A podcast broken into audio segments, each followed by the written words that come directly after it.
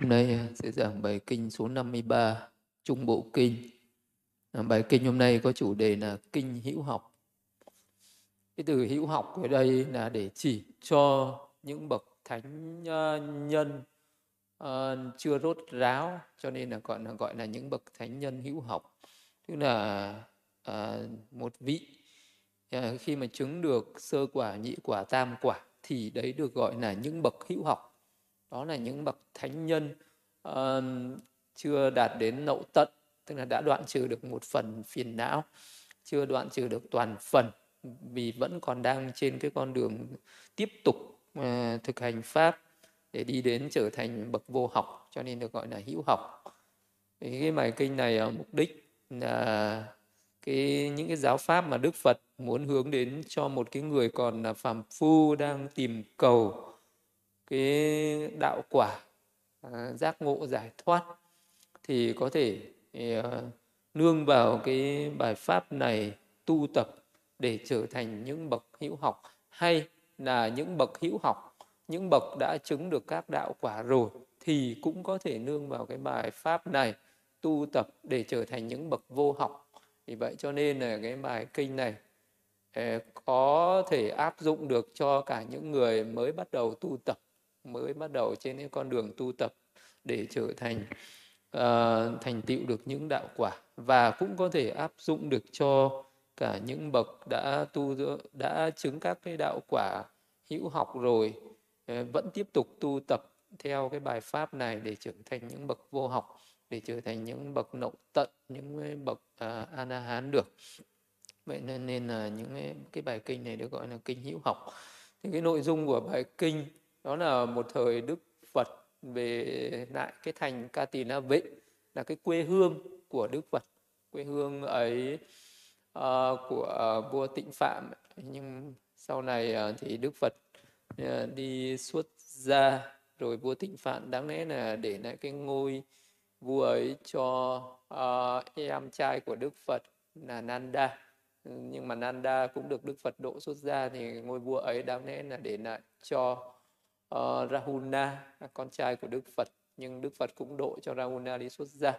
Thì sau này ờ, cái, cái ngai vàng ấy được truyền lại cho Mahanama Mahanam là anh trai của ờ, Anuruddha của hoàng tử Anuruddha.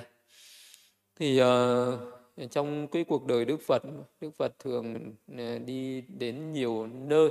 Đức Phật thường hay thuyết pháp rất nhiều là ở cái thành xá vệ uh, xá vệ quốc và Đức Phật cũng thường đến chúc năm tịnh xá. Đó là thành uh, uh, thành uh, cái, ừ, cái uh, nước của vua Tần Bà Sana của vua Bimbisara thành Vương Xá. Và đôi khi Đức Phật cũng về thành Katina kapina vatu thì uh, cái bài kinh này được thuyết giảng là, là do lúc ấy Ờ, các cái vị dòng tộc Thích Ca ở Kapinavatu xây dựng được một cái ngôi giảng đường rất là rộng lớn. Cái ngôi giảng đường này mới xây dựng, mới hoàn thành, chưa có ai sử dụng. Và vì mong muốn được cái sự hạnh phúc, được sự lợi ích, được sự an vui lâu dài, cho nên các thích tử, à, các cái vị hoàng tộc à, trong bộ tộc Thích Ca đã khởi lên cái ý định là thỉnh mời Đức Phật và chư Tăng đến đó được để sử dụng trước. Muốn đức phật và chư tăng đến sử dụng dùng trước để cho các vị trong dòng tộc thích ca ấy được sự lợi ích sự tấn hóa sự an vui lâu dài. Thì đáp lại cái lời thỉnh cầu cái lời thỉnh mời của các cái vị uh, thích tử thuộc dòng tộc thích ca. Sakya à, dòng tộc thích ca này thì uh, đức phật và đại chúng tỳ kheo đã đi vào cái ngôi giảng đường ấy. Thì khi vào ờ, ngôi giảng đường đức phật ngồi ở giữa giảng đường dựa vào cái cột ờ, ở giữa những cái giảng đường ấy ờ, quay mặt về cái một cái hướng uh, hướng ra ngoài cửa của cái giảng đường đi vào. Và chúng tỳ kheo thì ngồi sau đức phật cũng hướng về một cái hướng ừ, cùng với đức phật. Và tất cả các cái vị uh, thích tử thuộc cái dòng tộc thích ca thì cũng đi vào cái ngôi giảng đường ấy và hướng mặt về đối diện lại với Đức Phật và chúng ta. Thì uh, Đức Phật đã thuyết pháp giảng ờ, dạy cái giáo pháp cho đến các cái vị ở dòng tộc thích ca này uh, suốt một cái buổi chiều và tối hôm đấy cho đến đêm khuya rồi thì lúc ấy đức phật mới nói với tôn giả ananda uh, rằng là ananda uh, hãy giảng hữu học đạo cho các sakya ở kapinavatu ta bị đau lưng ta sẽ nằm nghỉ. Vì lúc ấy đức phật đã ngồi quá lâu cho nên đức phật cảm thấy mệt mỏi và đức phật muốn đi nằm nghỉ. À, và lúc đấy tôn giả ananda đã thay thế đức phật thuyết giảng lên cái bài pháp này. Là cái pháp hữu học đạo. À, thì à, là cái con đường để trở thành một bậc hữu học hay là cái con đường để các bậc hữu học tiếp tục tu tập để trở thành những cái bậc nậu tận được. Nên được gọi là hữu học đạo đấy là những cái pháp uh, rất là căn bản rất ừ, là thâm sâu và có thể áp dụng thực hành được trong cái đời sống hàng ngày. Thì đó là cái đạo nộ ừ, để trở thành những bậc thánh nhân suốt thế. Chính là cái nội dung chính yếu của cái bài kinh hiếu học đạo này. Thì lúc ấy tôn giả Ananda đã vâng uh, lời Đức Thế Tôn uh, và thuyết giảng. Như sau rồi tôn giả Ananda nói với Sakya Mahanama. Ở đây này Mahanama vị thánh đệ tử thành tựu giới hạnh hộ trì các căn biết tiết độ trong ăn uống chú tâm cảnh giác thành tựu bảy diệu pháp. Hiện tại nạc chú bốn thiền thuộc tăng thượng tâm chứng đắc không khó khăn chứng đắc không mệt nhọc chứng đắc không phí sức. Ờ, đấy là cái chủ đề đầu tiên của cái bài kinh hữu học này thì uh, tôn giả Anan đã nói rằng vị thánh đệ tử. Bởi vì là cái thời đấy hầu hết uh, những dân chúng ở cái uh, thành Kapilavatthu đều là những bậc hữu học đều là những bậc thánh đệ tử. Chứ uh, thời đấy uh, các vị ấy sau khi nghe Đức Phật thuyết pháp đã chứng đắc các đạo quả. Dù còn là cư sĩ tại gia thì cũng thường là dự niu hoặc là những bậc nhất nai hoặc là những bậc bất nai. Ờ, vì vậy nên là cái hội chúng ờ, đệ Phật tử tại gia thời Đức Phật cũng thường được gọi là các thánh đệ tử. Ờ, và các vị thánh đệ tử ấy cũng không vì vậy mà các vị ấy nơ nà, không vì vậy mà các vị ấy biếng nhác không tiếp tục nỗ lực tu tập thêm, mà các vị ấy vẫn tiếp tục tu tập thêm nữa. Cho nên là tôn giả Ananda nói nên một cái bài pháp có thể là những cái pháp tấn tu những cái đạo nghiệp dù các cái vị ấy là người sơ cơ cũng có thể tu tập được mà người đã chứng đến thánh quả thấp rồi cũng có thể tu tập để chứng các cái thánh quả cao hơn. Nên tôn giả Ananda nói rằng vị thánh đệ tử cần phải thành tựu giới hạnh là điều thứ nhất. Thứ nhất là thành tựu giới hạnh thứ hai là hộ trì các căn thứ ba là tiết độ trong ăn uống thứ tư là chú tâm cảnh giác à, thứ năm là thành tựu được bảy cái diệu pháp à, và sẽ có từng cái chi một của bảy diệu pháp ấy. Và cái điều nữa là hiện tại nạp trụ bốn thiền tức là cần phải tu tập để chứng đắc được ờ, bốn uh, cái tầng thiền sắc giới. Đấy là cái nền tảng để thành tựu được cái trí tuệ đi đến giác ngộ giải thoát. Thì trong cái bài pháp này tôn giả Ananda cũng nói nên cái trí đức cái hạnh đức và cái trí đức tức là cái đức hạnh của một con người cần phải tu tập những cái gì để nó thành tựu cái đức hạnh? Và à, cần phải tu tập như thế nào nó thành tựu cái tuệ hạnh thành tựu cái trí hạnh? Vậy thì nó có hai cái cần phải được uh, viên mãn cần phải được vun bồi uh, thì mới có thể đi đến giác ngộ giải thoát được. Đó là minh và hạnh. Vậy thì trong cái bài kinh này ở tôn giả Ananda sẽ nói rất rõ ràng về những cái đức hạnh cần phải vun bồi như thế nào. Và những cái minh tức là những cái hạt giống hạnh và hạt giống minh ấy, cần phải vun bồi như thế nào để đi đến giác ngộ giải thoát được. Thì trước tiên sẽ nói về những cái cái, cái hạnh đức cái, cái, cái những cái hạnh những cái đức hạnh của một cái bậc thánh đệ tử cần phải tu tập. Và thứ nhất tôn giả Ananda đã giảng về cái giới hạnh của một vị thánh đệ tử. Này Nam thế nào là vị thánh đệ tử thành tựu giới hạnh? Ở đây vị ấy ừ, sống chế ngự với sự chế ngự của dối bổn ba tí mốc khá đầy đủ oai nghi tránh hạnh. Thấy nguy hiểm trong những nỗi nhỏ nhặt à, à, và lãnh thọ lãnh và tu học các pháp học giới. Này mà là bạn như vậy là vị thánh đệ tự thành tựu giới hạnh. Thì vì à, trong một cái bài kinh này nói rất là nhiều các cái, cái ý nghĩa khác nhau các cái nội dung uh, khác nhau. Cho nên là tôn giả Ananda nói một cách vắn tắt bởi vì các cái vị thánh đệ tử thời ấy đã rất là hiểu thế nào là giới hạnh rồi nên không cần phải giảng giải chi tiết sâu quá sâu về vấn đề giới hạnh nữa. Mà tôn giả Ananda chỉ nói một cách vắn tắt thế thôi. Đó là uh, hãy chế ngự với sự chế ngự của giới bổn tức là những cái giới mà mình đã thọ trì ấy nó được thực hành trên cái sự giữ gìn trên cái sự uh, có cái sự ngăn ngừa có cái sự đề phòng có cái sự tránh né có cái sự chế ngự uh, để mình bảo vệ giữ gìn được những giới bổn ấy. Ví dụ như là uh, những cái giới bổn ấy như là ngũ giới hay bát quan trai giới hay là thập giới hay là tỳ kheo giới hay tỳ kheo ni giới. Thì đấy là những cái giới bổn mà thì mốc khá tùy theo cái địa vị của mình mà mọi người đã thọ trì thì hãy chế ngự hãy giữ gìn. Uh, đừng có uh, cố ý phạm một cái giới nào cả mà luôn luôn cố ý uh, giữ gìn có sự tác ý có sự chủ động chủ trương bảo vệ giữ gìn cái giới hạnh của mình ấy. Đấy là điều thứ nhất đầy đủ các cái oai nghi tránh hạnh. Cũng là uh, những cái cần phải vun bồi là bị ấy cần phải rèn luyện cả những cái cách đi đứng nằm ngồi cho nó trang nghiêm tề chỉnh không năng xăng không phóng dật không thô tháo không nỗ mãng trong cái cách ăn nói hành xử trong cái cuộc sống hàng ngày. Thế thì ở đấy cũng là những cái oai nghi. Cái oai nghi ấy chính là những cái học giới hay là những cái ưng học pháp những cái điều nhỏ nhặt mà mình cũng cần phải rèn luyện cần phải uh, ờ, rèn luyện và học tập hàng ngày thì sẽ thành tựu được những cái oai nghi ấy.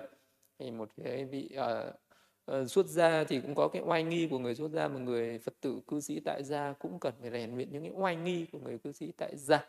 À, vì nó đã là một cái người biết tu tập biết đến cái đạo lý biết đến cái giáo pháp giác ngộ giải thoát hướng đến cái con đường uh, trở thành những bậc thánh nhân rồi thì vị ấy phải thay đổi rất nhiều uh, những cái hành động cử chỉ của mình không được thô tháo nỗ mãng. Ờ, không có oai nghi như một cái người ờ, không ờ, một cái người phạm tục thì khác. Một cái người tu tập thì phải có oai nghi khác. Và cái để mà thành tựu được những cái giới hạnh ấy, thì dù là những cái giới nhỏ nhặt, vị ấy cũng phải thấy được cái sự nguy hiểm của nó. Tức là một cái người muốn giữ gìn được một cái giới gì đó, thì vị ấy luôn luôn phải suy xét đến những cái nỗi nhỏ nhặt thì cũng phải biết rằng nó sẽ là cái sự nguy hiểm ờ, giống như là một cái ngọn lửa nhỏ. Mình cũng không được coi thường thì có thể nó sẽ đốt cháy hết cả một cái khu rừng một cái nàng mạc.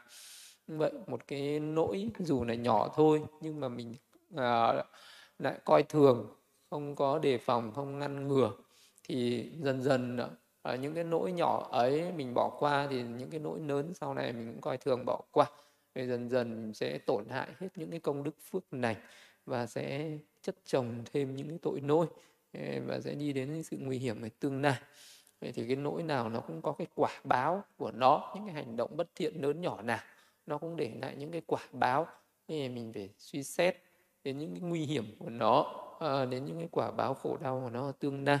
Cho nên mình sẽ giữ gìn được những cái giới hạnh ấy. Thì cái việc uh, giữ giới Ờ, trên những cái phương diện uh, như vậy thì ờ, uh, oanh nghi những lỗi nhỏ nhặt và cả những cái lỗi giới quan trọng cũng cần phải giữ gìn. Rồi giữ giới trên cái phương diện là hộ trì các căn thì cũng là một cái pháp rất là phổ thông là một cái mà Đức Phật thường xuyên giảng dạy ở trong các cái bài pháp nhất là giảng dạy cho những vị tỳ kheo những người tu tập đang tu tập. uh, Ờ, hướng đến ờ, cái sự giải thoát giác ngộ thì Đức Phật luôn luôn uh, chú trọng cái vấn đề đó là hộ trì các căn này. Đó là con mắt khi mà thấy sắc không nắm giữ tướng chung nắm giữ tướng riêng những nguyên nhân gì khiến yêu bi các ác bất thiện pháp khởi nên thì vị ấy cần uh, phải chế ngự nguyên nhân ấy hộ trì các căn. Uh, khi tai nghe tiếng thì mũi người hương lưỡi nếm vị và thân xúc chạm như vậy.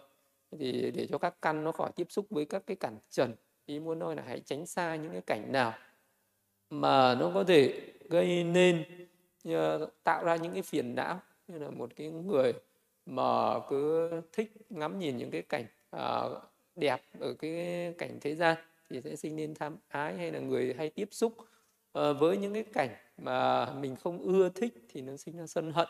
Vậy thì cả cái đáng yêu và cái đáng ghét thì mình biết ở đâu nơi nào nó có những cái cảnh ấy thì nên tránh nó đi. Thì cái tâm của mình nó không bị dao động.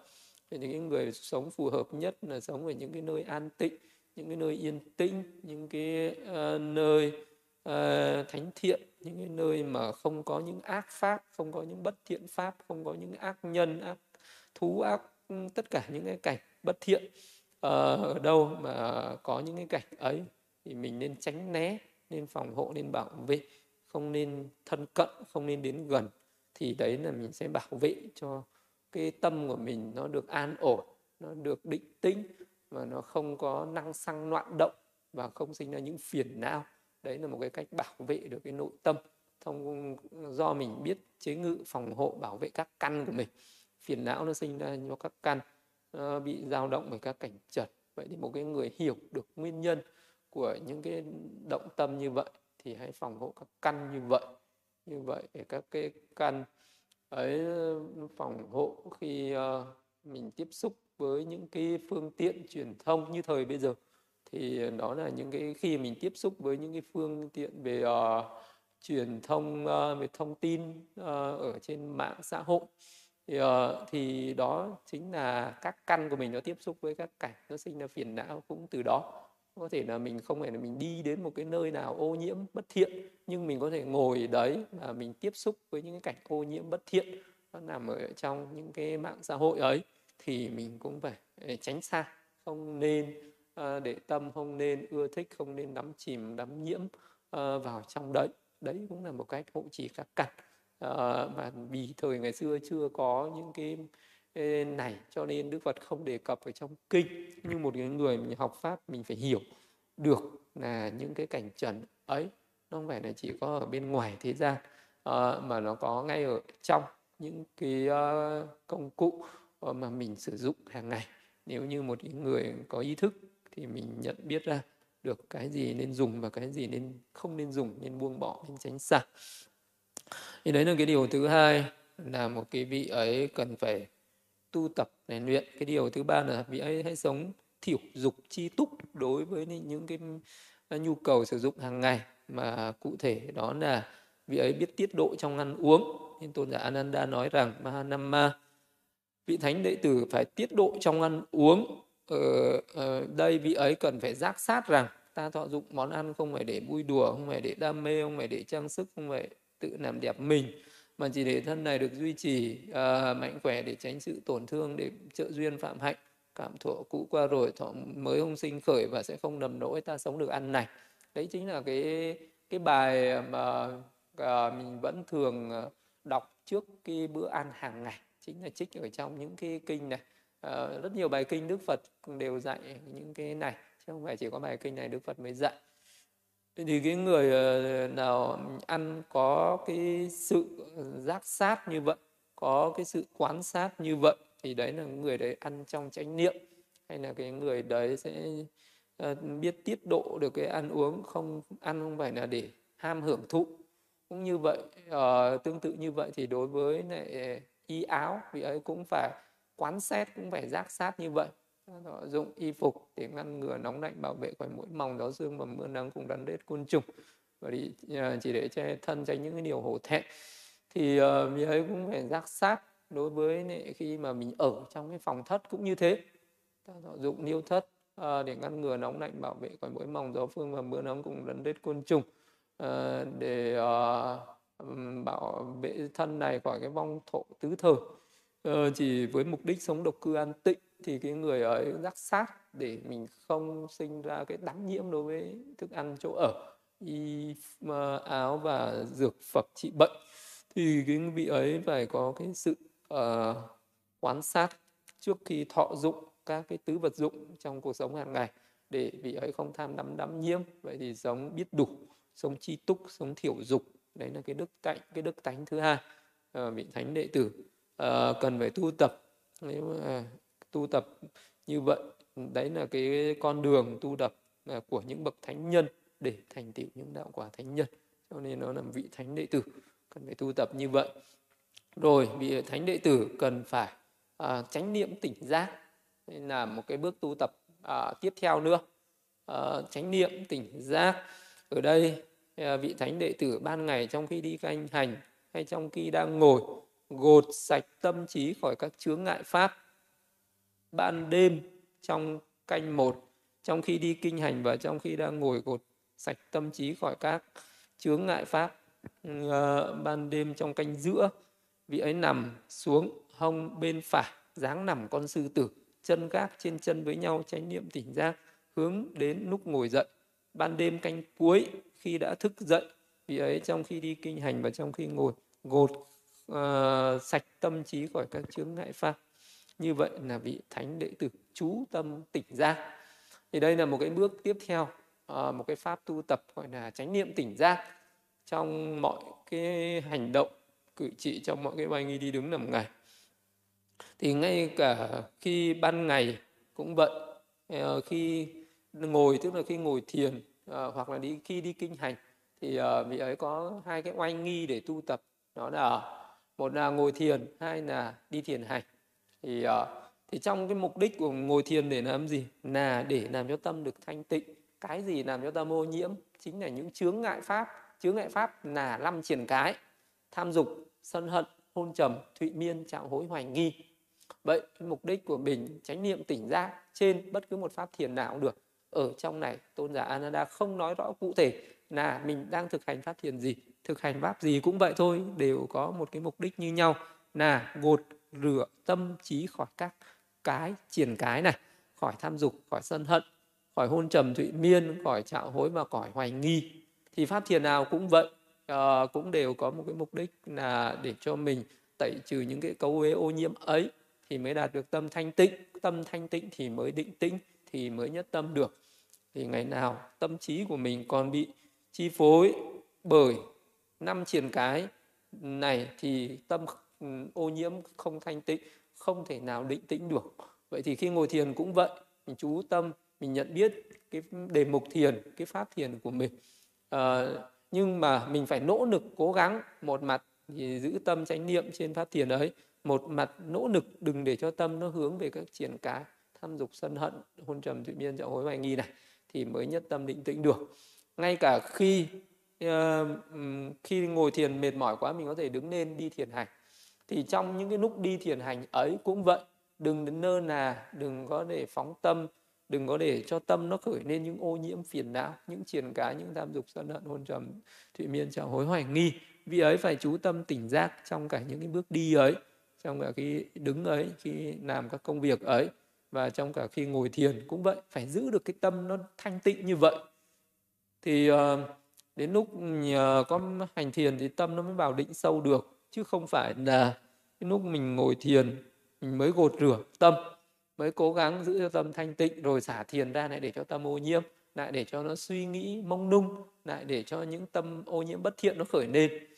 Cứ làm như vậy thì sẽ rất mất sẽ mất rất nhiều thời gian và uh, có thể là không thành công có thể là mình cứ thực hành cả đời không thành công vì mình không gột rửa tâm khỏi các chướng ngại pháp này vậy thì cái người nào gột rửa tâm khỏi các chướng ngại pháp thì vị ấy sẽ có cơ hội chứng đắc được các tầng thiền. Còn để cho tâm cứ chi phối bởi những cái, cái triển cái này thì không biết đến bao giờ mới thành tựu được. Đấy là vậy. Và ngay cả trong khi ngủ uh, dạ Ananda cũng nói rằng trong đêm đi canh giữa khi nằm xuống với dáng nằm con sư tử với uh, uh, nằm xuống bên phải tức là khi nằm là nằm nghiêng về bên phải không nằm nghiêng về bên trái. Nhất là đối với người tu tập vậy đây là cái pháp mà đức phật cũng rất thường dạy ở trong rất nhiều các cái bộ kinh hay là trong các cái oanh nghi uh, giới nuột vậy luôn luôn. Đấy là khi nằm là phải nằm về bên phải tức là tay phải gối đầu tay trái xuôi trên hông à, và đấy là cái người nằm nằm nghiêng về phía bên phải. Ờ, chứ không có ở đâu dạy là nghiêng bên trái. Ờ, không nằm ngửa không nằm sấp mà nằm nghiêng về bên phải như vậy với dáng nằm con sư tử như vậy. Uh, chân này gác trên chân kia uh, nằm uh, thẳng người. Uh, đấy là cái và trong khi nằm ngủ vị ấy cũng phải tránh niệm tỉnh giác. À, và nghĩ đến cái giờ tỉnh dậy. Như là mình không được nghĩ là à, ta sẽ ngủ được càng lâu càng tốt ta sẽ ngủ đến khi nào đã thì thôi ta sẽ ngủ thỏa mãn thì thôi. Thì uh, sẽ sinh ra cái tâm tham đắm với cái nạc ngủ nghỉ. Và cái ngủ nghỉ đắm nhiễm như vậy sẽ mất chánh niệm. Sẽ những cái ô nhiễm phiền não nó có thể sinh lên cả lúc mình đang ngủ. Những phiền não ấy nó có thể uh, khơi dậy được. Vì vậy cho nên ngay cả lúc ngủ ấy cũng luôn luôn canh chừng luôn luôn đề phòng đừng để cho những ô nhiễm những ác bất thiện pháp những phiền não nó khởi lên vị ấy phải ngủ trong chánh niệm như vậy. Vì cái cách mà để ngủ được trong chánh niệm như vậy đó là à, vị ấy ờ, hướng niệm đến lúc ngồi dậy. Tức là vị ấy khi đi ngủ mình phải tác ý ta sẽ ngủ từ cái giờ này đến giờ này ta sẽ dậy chứ không có ngủ quá cái giờ đó. Thì cái đấy là khi đi ngủ vị ấy luôn luôn có cái sự uh, quyết định về cái thời gian ấn định về cái thời gian uh, hướng đến cái thời gian mà mình sẽ tỉnh dậy uh, để tiếp tục công phu thực hành. Chứ không phải là khi nằm xuống rồi là mình quên hết không nhớ đến cái pháp mình đang tưởng niệm đang chánh niệm này. Mà có khi mình đang ngay cả lúc mình nằm mình cũng chánh niệm tỉnh giác vẫn thực hành được những cái pháp thiền uh, để uh, thân thọ tâm pháp. Mình đang thực hành đến đâu thì cả cái lúc nằm ngủ mình cũng thực hành rồi mình chìm vào trong giấc ngủ. Và cái cái cái sát na đầu tiên mà mở mắt ra là cũng phải hướng ngay tâm về cái pháp tu tập ấy. cái pháp mà mình đang thực hành ấy để cho cái pháp ấy nó được miên mật nó liên tục nó không bị gián đoạn thì cái pháp thiền đấy nó mới định tĩnh nó mới thâm sâu và nó mới đi đến nhất tâm nhanh chóng được. Thì đấy là chánh niệm tỉnh giác trong cả khi ngủ nghỉ. Rồi tiếp theo thì uh, tôn giả An An nói về bảy diệu pháp. Này Mahanama thế nào là vị thánh đệ tử? Thành tựu bảy diệu pháp. Ở đây là vị thánh đệ tử phải có lòng tin. Bảy diệu pháp đây là muốn nói về bảy cái pháp uh, cao quý cao thượng. Đó là lòng tin là một tàm là hai quý là ba đa văn là bốn tinh tấn là năm niệm là sáu mà tuệ là bảy. Đấy gọi là bảy diệu pháp. Bảy cái pháp thù thắng bảy cái pháp tốt đẹp. Vì ấy thứ nhất là phải có lòng tin tin vào như nay tin rằng ngài là thế tôn bậc a la hán tránh biến chi minh hạnh túc thiện thế thế gian giả vô thượng sĩ điều ngự trượng phu thiên nhân sư phật thế tôn. Đây mới là cái lòng tin của một bậc thánh đệ tử một cái người đệ tử chân chánh có trí tuệ. Nhưng người ta không tin rằng đức phật là một cái bậc thần linh sẽ ban cho mình những cái điều phước này. Ờ, à, và à, như cái hiểu biết của người đời người ta coi đức phật như một cái vị thần ban ơn giáng họa thì đấy là một cái người tà kiến mê tín không có đức tin chân chánh. Còn những người có trí tuệ có hiểu biết chân chánh có cái đức tin thì vị ấy không bao giờ tin đức phật là một cái bậc ờ, thần ban phước như vậy mà cái vị ấy sẽ tin rằng đức thế tôn là bậc uh, ứng cúng tức là bậc đã đoạn trừ hết tham sân si uh, tiền khiên tật nên là bậc xứng đáng được cúng dường là bậc có trí tuệ toàn hảo toàn giác viên mãn. uh, Ờ, và là một cái bậc có đức hạnh và trí tuệ. Là bậc nói ra những lời uh, thiện lành chân chánh là bậc hiểu rõ về cái thế giới uh, nhân sinh và vũ trụ này.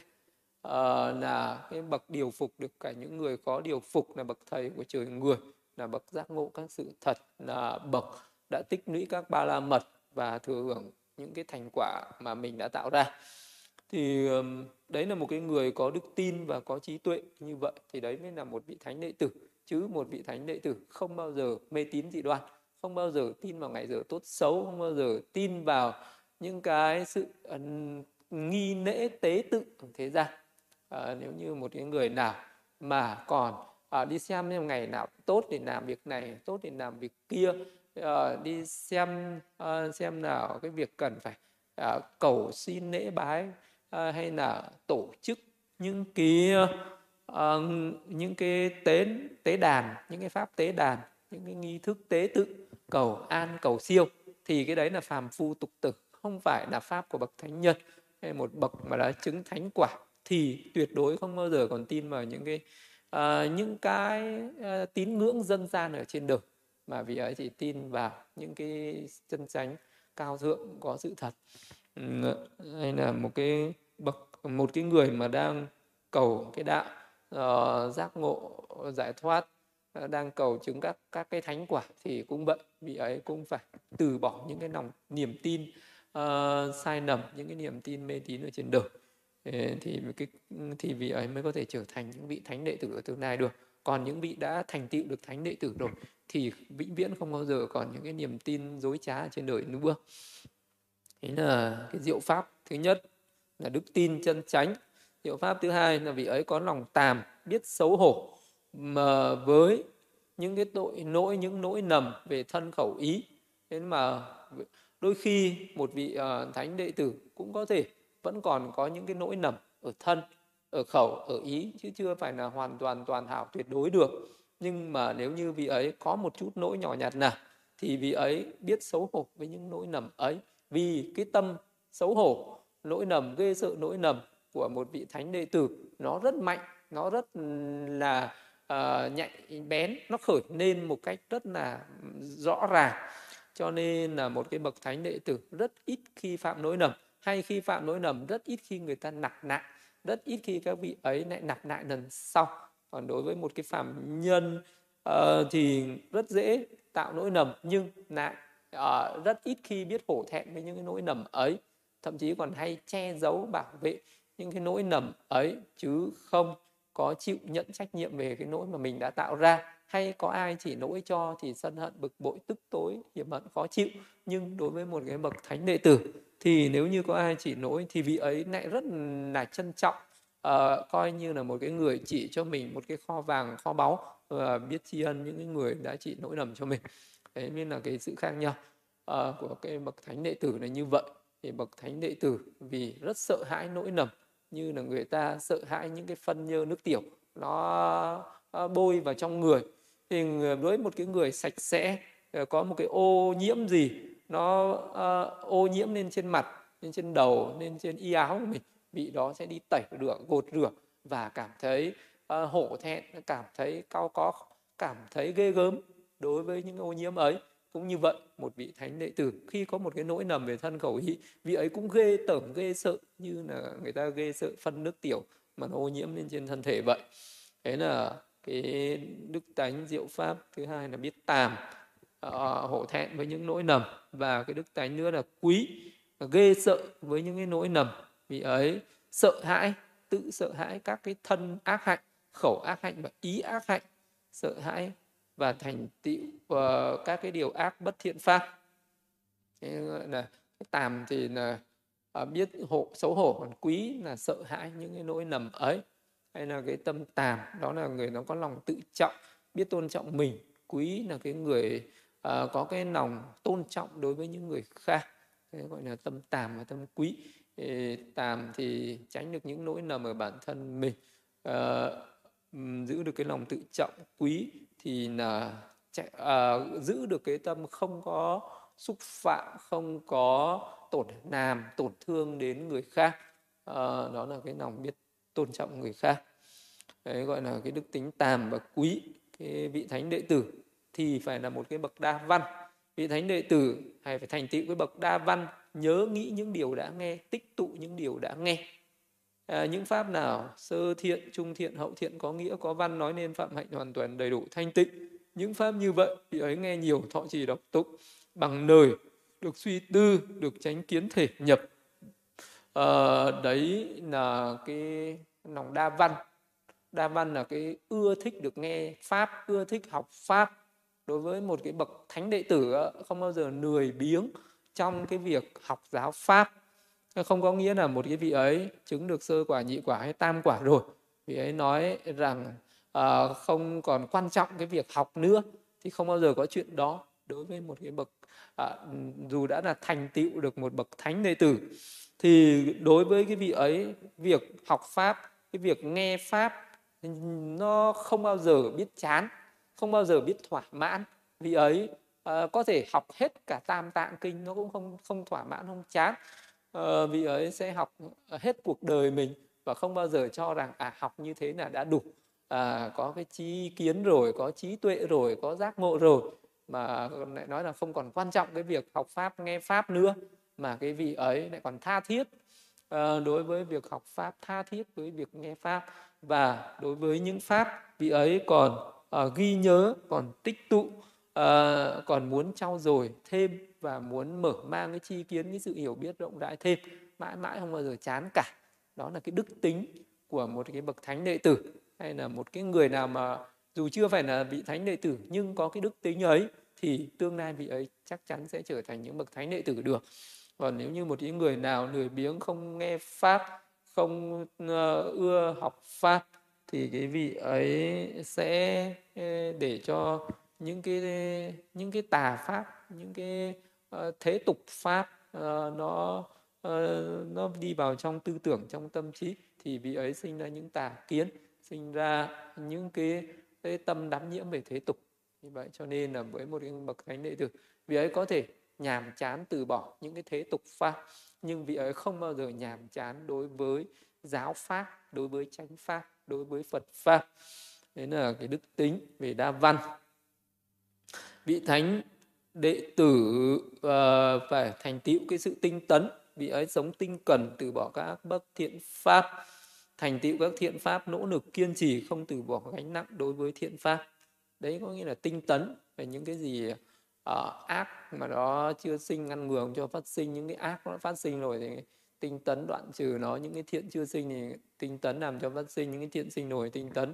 Ờ, tăng trưởng nó lên thì chỉ cần hiểu như thế về tứ thánh cần. Ờ, đấy nó là cái cái cái um, cái pháp tinh tấn nó chính là nằm ở trong bốn cái điều đó bốn cái ừ, phải nỗ lực bốn cái mình cần phải siêng năng để thành tựu được. Đó là cái diệu pháp ờ, thứ năm thuộc về tinh tấn diệu pháp thứ sáu thuộc về chánh niệm.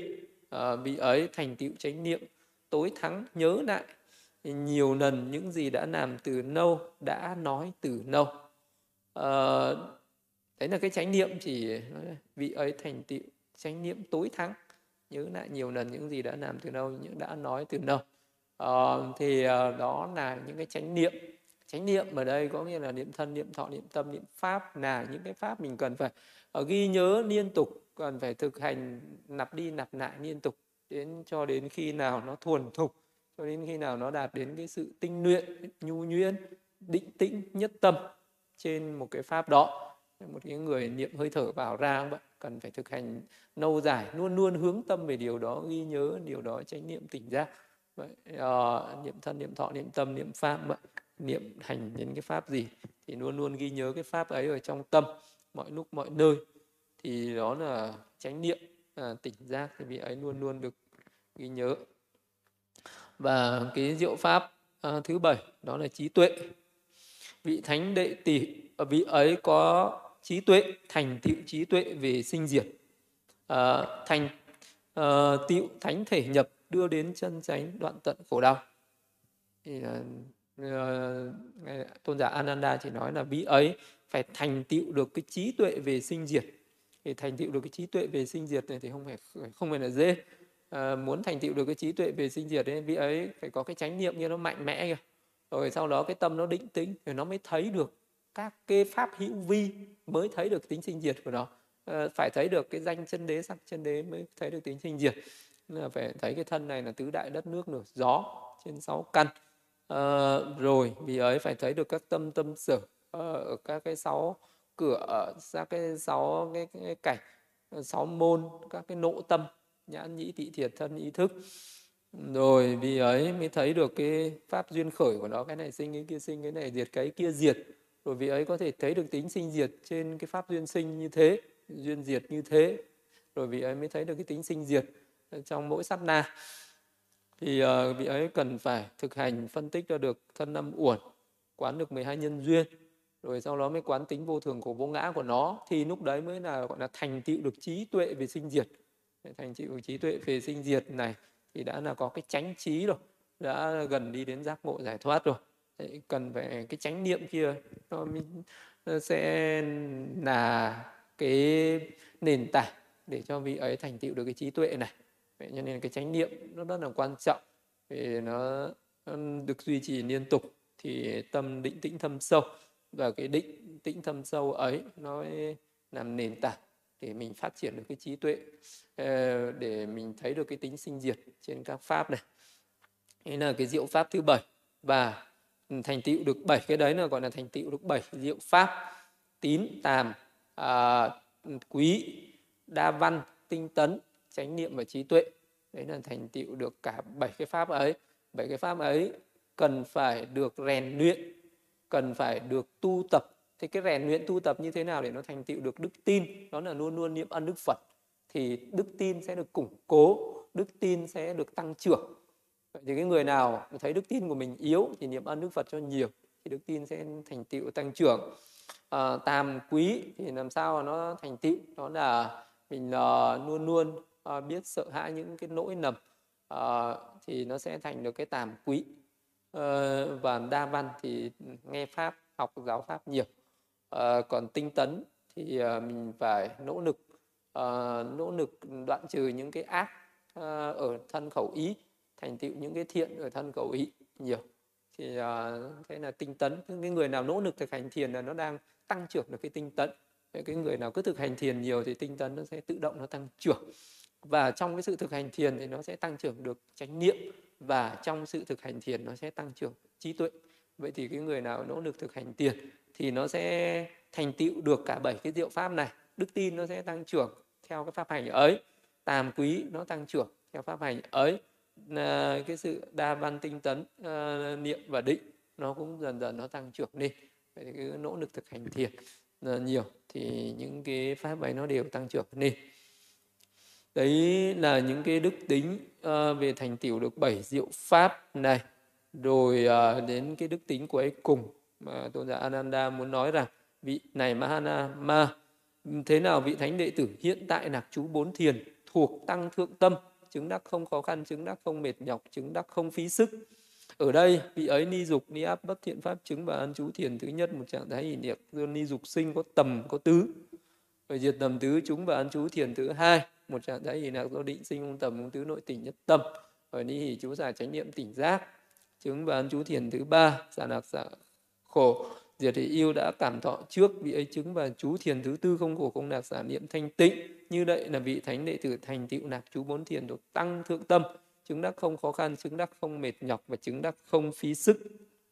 Thì uh, cái người nào uh, dễ dàng thành tựu được bốn tầng thiền dễ dàng mà có thể chứng đắc được sơ thiền nhị thiền tam thiền tứ thiền này chính là thành tựu được những cái đức tính ở bên trên.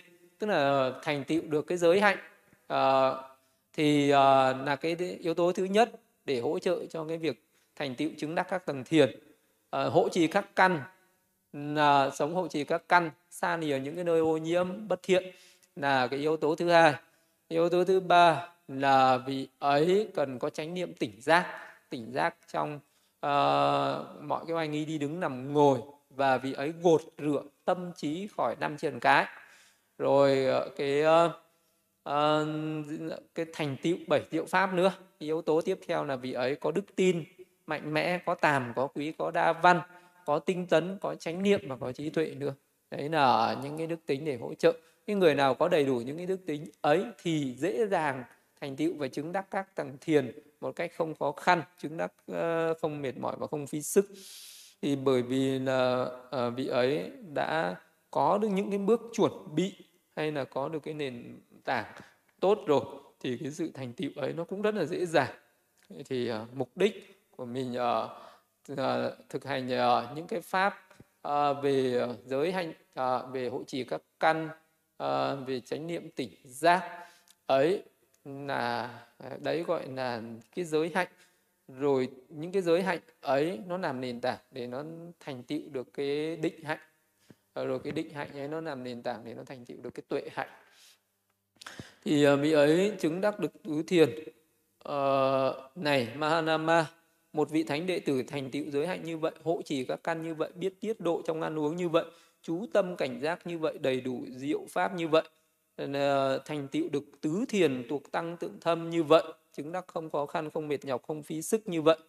Vị thánh đệ tử ấy được gọi là đang đi trên con đường hữu học có chứng không bị hư hoại có khả năng phá vỡ có khả năng giác ngộ có khả năng chứng đạt vô thượng an ổn và các ách phược tức là khi nào một cái người mà có được đầy đủ những cái đức hạnh như vậy có giữ giới thanh tịnh hộ trì các căn tiết độ trong ăn uống uh, có chánh niệm tỉnh giác và đã thành tựu được các tầng thiền rồi thì cái con đường ấy sẽ đi đến sự giác ngộ đi đến giải thoát đi đến niết bàn một cách rất tự nhiên cho dù người ấy không có mong cầu thì cái con đường ấy đạo ngộ ấy nó cũng đi tự động nó đi đến giác ngộ giải thoát được. À, giống như là một cái quả trứng không bị ung thì chắc chắn nó sẽ nở ra một con à, gà con. Như vậy một cái con gà mẹ uh, ấp trứng một cách đúng cách uh, ấp ủ trứng uh, không sai là thì uh, đến ngày đến giờ cái quả con gà ở trong quả trứng ấy nó sẽ đạt vỡ cái vỏ trứng nó chui ra ngoài được như vậy. Một cái ờ, người mà thực hành đúng những cái đức hạnh như vậy những cái đạo hạnh như vậy thì cái con đường đạo nộ ấy nó sẽ đạp vỡ được cái vỏ vô minh hay là nó sẽ xuyên thủng được cái mây mờ vô minh và nó sẽ đi đến cái cái thành tựu được cái minh uh, thành tựu được cái trí tuệ giác ngộ được. Đấy là một cái uh, cách để uh, ví dụ cho cái con đường tu tập như vậy. Này Mahanama ví như có 8 có 10 hay 12 trứng gà được gà mái khéo ấp khéo ủ nóng ấp dưỡng dầu cho con gà mái ấy không khởi nên ý muốn mong rằng các con gà con của ta sau khi vỡ, vỡ vỏ trứng với móng chân hay với mỏ của chúng thoát ra ngoài một cách an toàn. Con gà con ấy sau khi phá vỡ vỏ trứng với móng ờ, chân của chúng nó có thể thoát ra ngoài một cách an toàn cũng vậy một vị thánh đệ tử thành tựu giới hạnh như vậy hộ trì các căn như vậy tiết độ trong ăn uống như vậy có chánh niệm tỉnh giác như vậy thành tựu được bảy diệu pháp như vậy thành tựu được bốn thiền chứng như vậy uh, thì uh, vị thánh đệ tử ấy được gọi là đi trên con đường hữu học. Vị ấy như quả trứng không bị hư hoại có khả năng phá vỡ có khả năng giác ngộ có khả năng chứng đạt vô thượng an ổn khỏi các anh phược thì uh, uh, vị đấy là uh, một cái vị uh, nếu như cái vị ấy là một cái vị uh, phàm phu mà đầy đủ được những cái đức hạnh như vậy thì sẽ nhanh chóng chứng được uh, những cái pháp của bậc hữu học. Hay một bậc hữu học mà có đầy đủ những cái đức hạnh như vậy thì sẽ nhanh chóng thành tựu được cái pháp của bậc vô học. Uh, đấy vì cái con đường đạo nộ ấy dù vị ấy không mong cầu không mong muốn nhưng uh, thực hành như vậy thì nó sẽ tự động đi đến nó sẽ tự động thành tựu uh, cái đạo quả giác ngộ. Mà vị đấy không nhất thiết là cứ phải uh, khởi lên cái tâm mong cầu mong sao ta chứng đạt mong sao cho chứng đắc vì ấy chỉ dừng lại ở cái sự cầu mong cầu nguyện thì đó là cái pháp của cái người đời thế gian. Người ta cứ muốn uh, được phước nhưng người ta lại tạo tội người ta không tạo phước người ta cứ cầu có phước cứ phước. Cũng như vậy có những người uh, Ờ, không chịu bỏ cái công phu, không chịu bỏ cái sự tu tập, không rèn luyện. Ờ, cái giới đức, cái đức hạnh ờ, của mình, nhưng lại cứ cầu mong làm sao chứng được đạo quả, cầu mong làm sao thoát khổ đau, cầu mong làm sao chứng được niết bàn. Thì cái sự cầu mong ấy là vô ích. Còn một cái người người ta nỗ lực thực hành, người ta chẳng cần cầu mong gì cả, thực hành cho đúng cách, cho đúng pháp, thì cái sự thực hành ấy nó sẽ tự động ra quả. Thì đấy là cái ý nghĩa như con gà ấp trứng rồi này Mahanama vị thánh đệ tử uh, khi thành tựu như vậy vị ấy có thể uh, chứng được vô thượng xả niệm thanh tịnh này. Uh, vô thượng được cái uh, cái tâm định tĩnh gọi là cái tâm uh, thanh tịnh xả niệm đấy. Vị ấy có thể nhớ đến các đời sống quá khứ sai biệt như một đời hai đời uh, 10 đời hai mươi đời nhiều thành kiếp nhiều hoại kiếp ấy. Nhớ đến nhiều đời sống quá khứ cùng với các nét đại cương và chi tiết sự phá vỡ thứ nhất của con gà ra khỏi vỏ trứng. Đấy là đấy là một cái sự phá vỡ được. Tức là nếu như vị ấy thành tựu được bốn thiền thuộc tăng thượng tâm ấy, mà cứ tiếp tục phát triển cho những cái pháp thiền đấy nó thâm sâu mạnh mẽ lên thì vị ấy có thể nhớ lại được các kiếp sống quá khứ. Đấy là một cái thành quả đấy là một cái thành tựu thứ nhất như là một cái con gà nó phá vỡ được một cái, cái vỏ trứng thứ nhất. À, đấy là một cái sự thành tựu được một cái pháp thù thắng. Này ma na ma vị thánh đệ tử khi chứng được vô thượng giả niệm thanh tịnh ấy với cái tâm định tĩnh thuần tịnh siêu nhân ấy vì ấy thấy sự sống chết của chúng sinh biết rõ ràng chúng sinh người hạ nhiệt kẻ cao sang người đẹp đẽ kẻ tốt xấu người may mắn kẻ bất hạnh đều do hạnh nghiệp của trứng à, đây là sự phá vỡ thứ hai của con gà ra khỏi vỏ trứng. Đấy là cái uh, thành tựu được cái uh, Ừ, cái tuệ hạnh thứ hai. Rồi vị ấy, vị thánh đệ tử à, với cái tâm định tĩnh thuần tịnh siêu nhân như vậy, vị ấy đoạn trừ các nậu hoặc tự mình ngay trong hiện tại. Với thắng trí chứng ngộ, chứng đạt và an trú ngay trong hiện tại, vô nậu tâm giải thoát, tuệ giải thoát. Đấy là tự phá vỡ thứ ba của con gà ra khỏi vỏ trứng. Nên là vị ấy thành tựu được cả tam minh. À, đấy thì à, cái vị thánh đệ tử.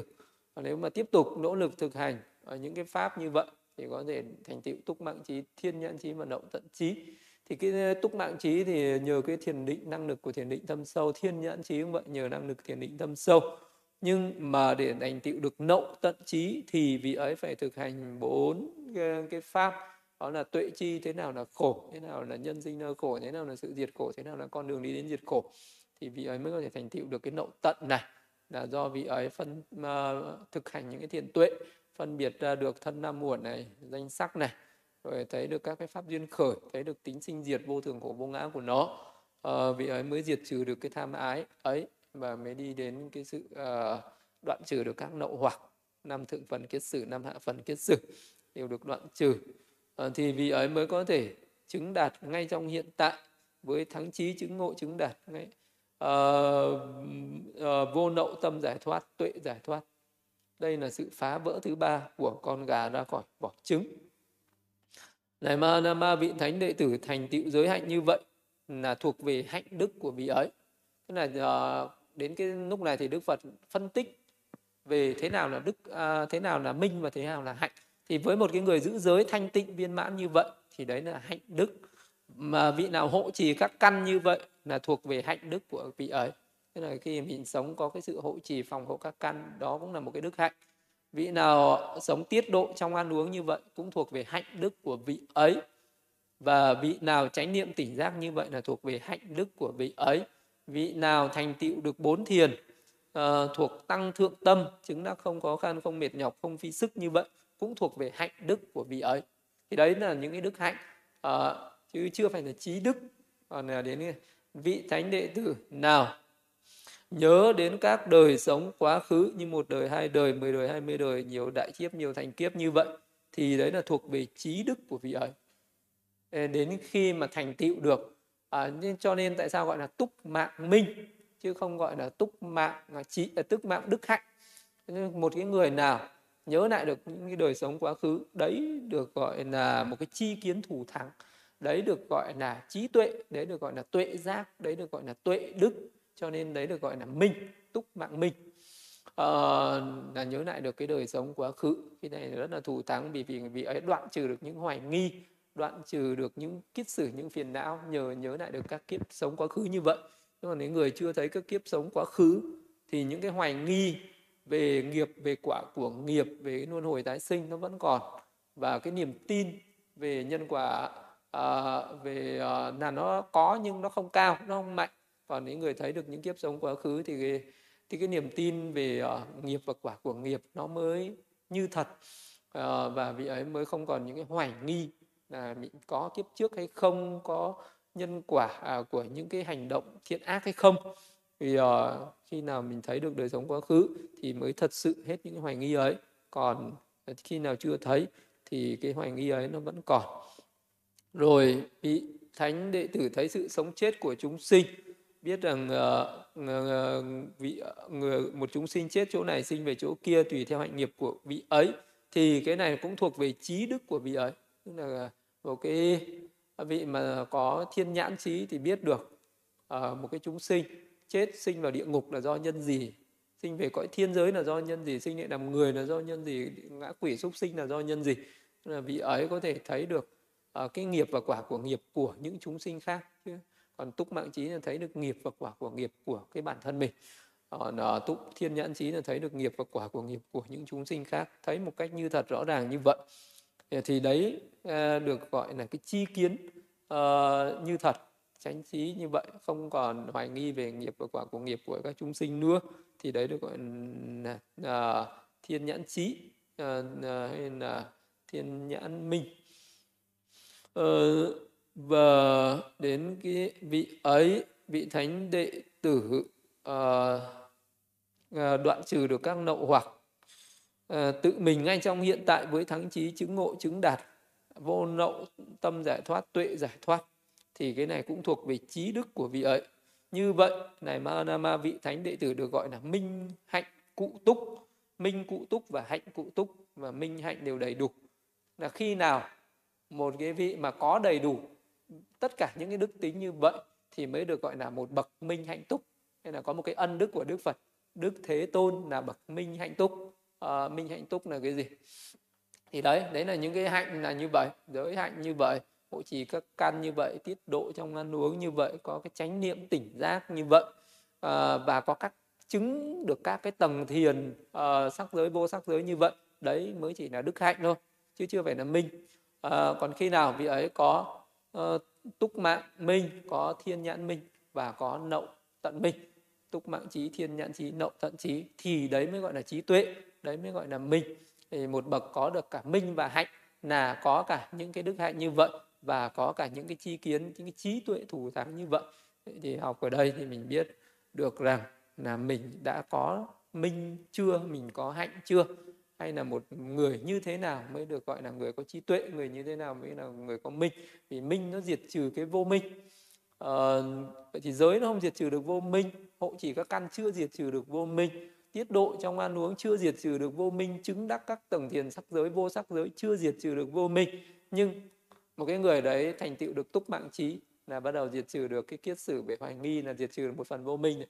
chứng được thiên nhãn trí cũng vậy nó sẽ diệt trừ được những cái hoài nghi ở mức độ cao hơn và vì đấy có cái niềm tin cao hơn nữa. Đấy cũng là diệt trừ được cái vô minh.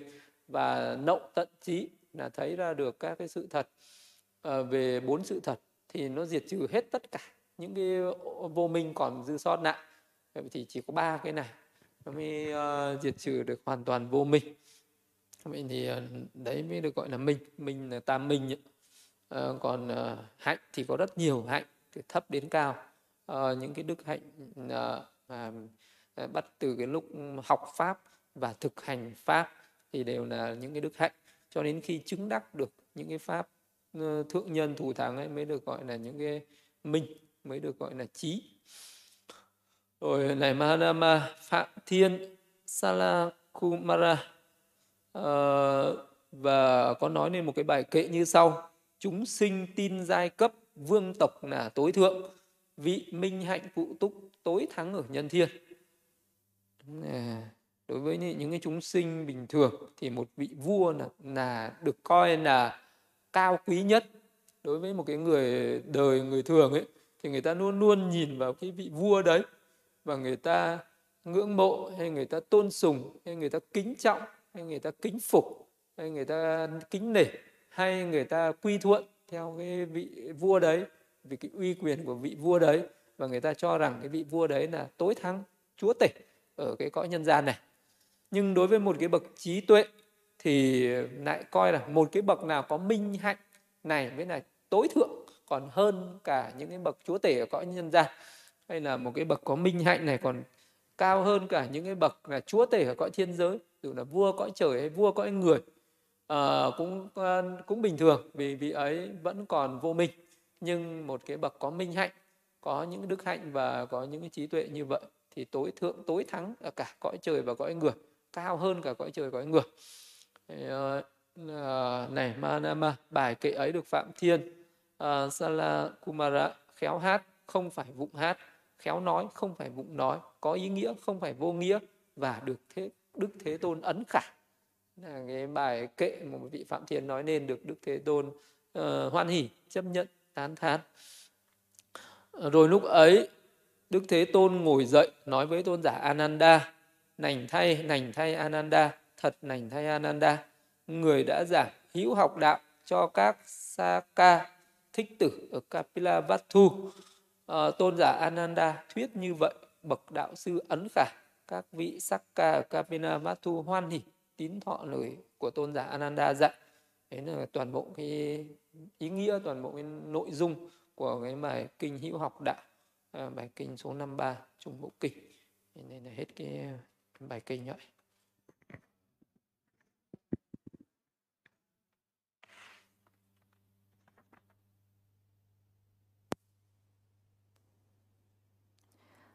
Dạ, con kính bạch sư, con xin chuyển sang phần hỏi pháp và trình pháp ạ.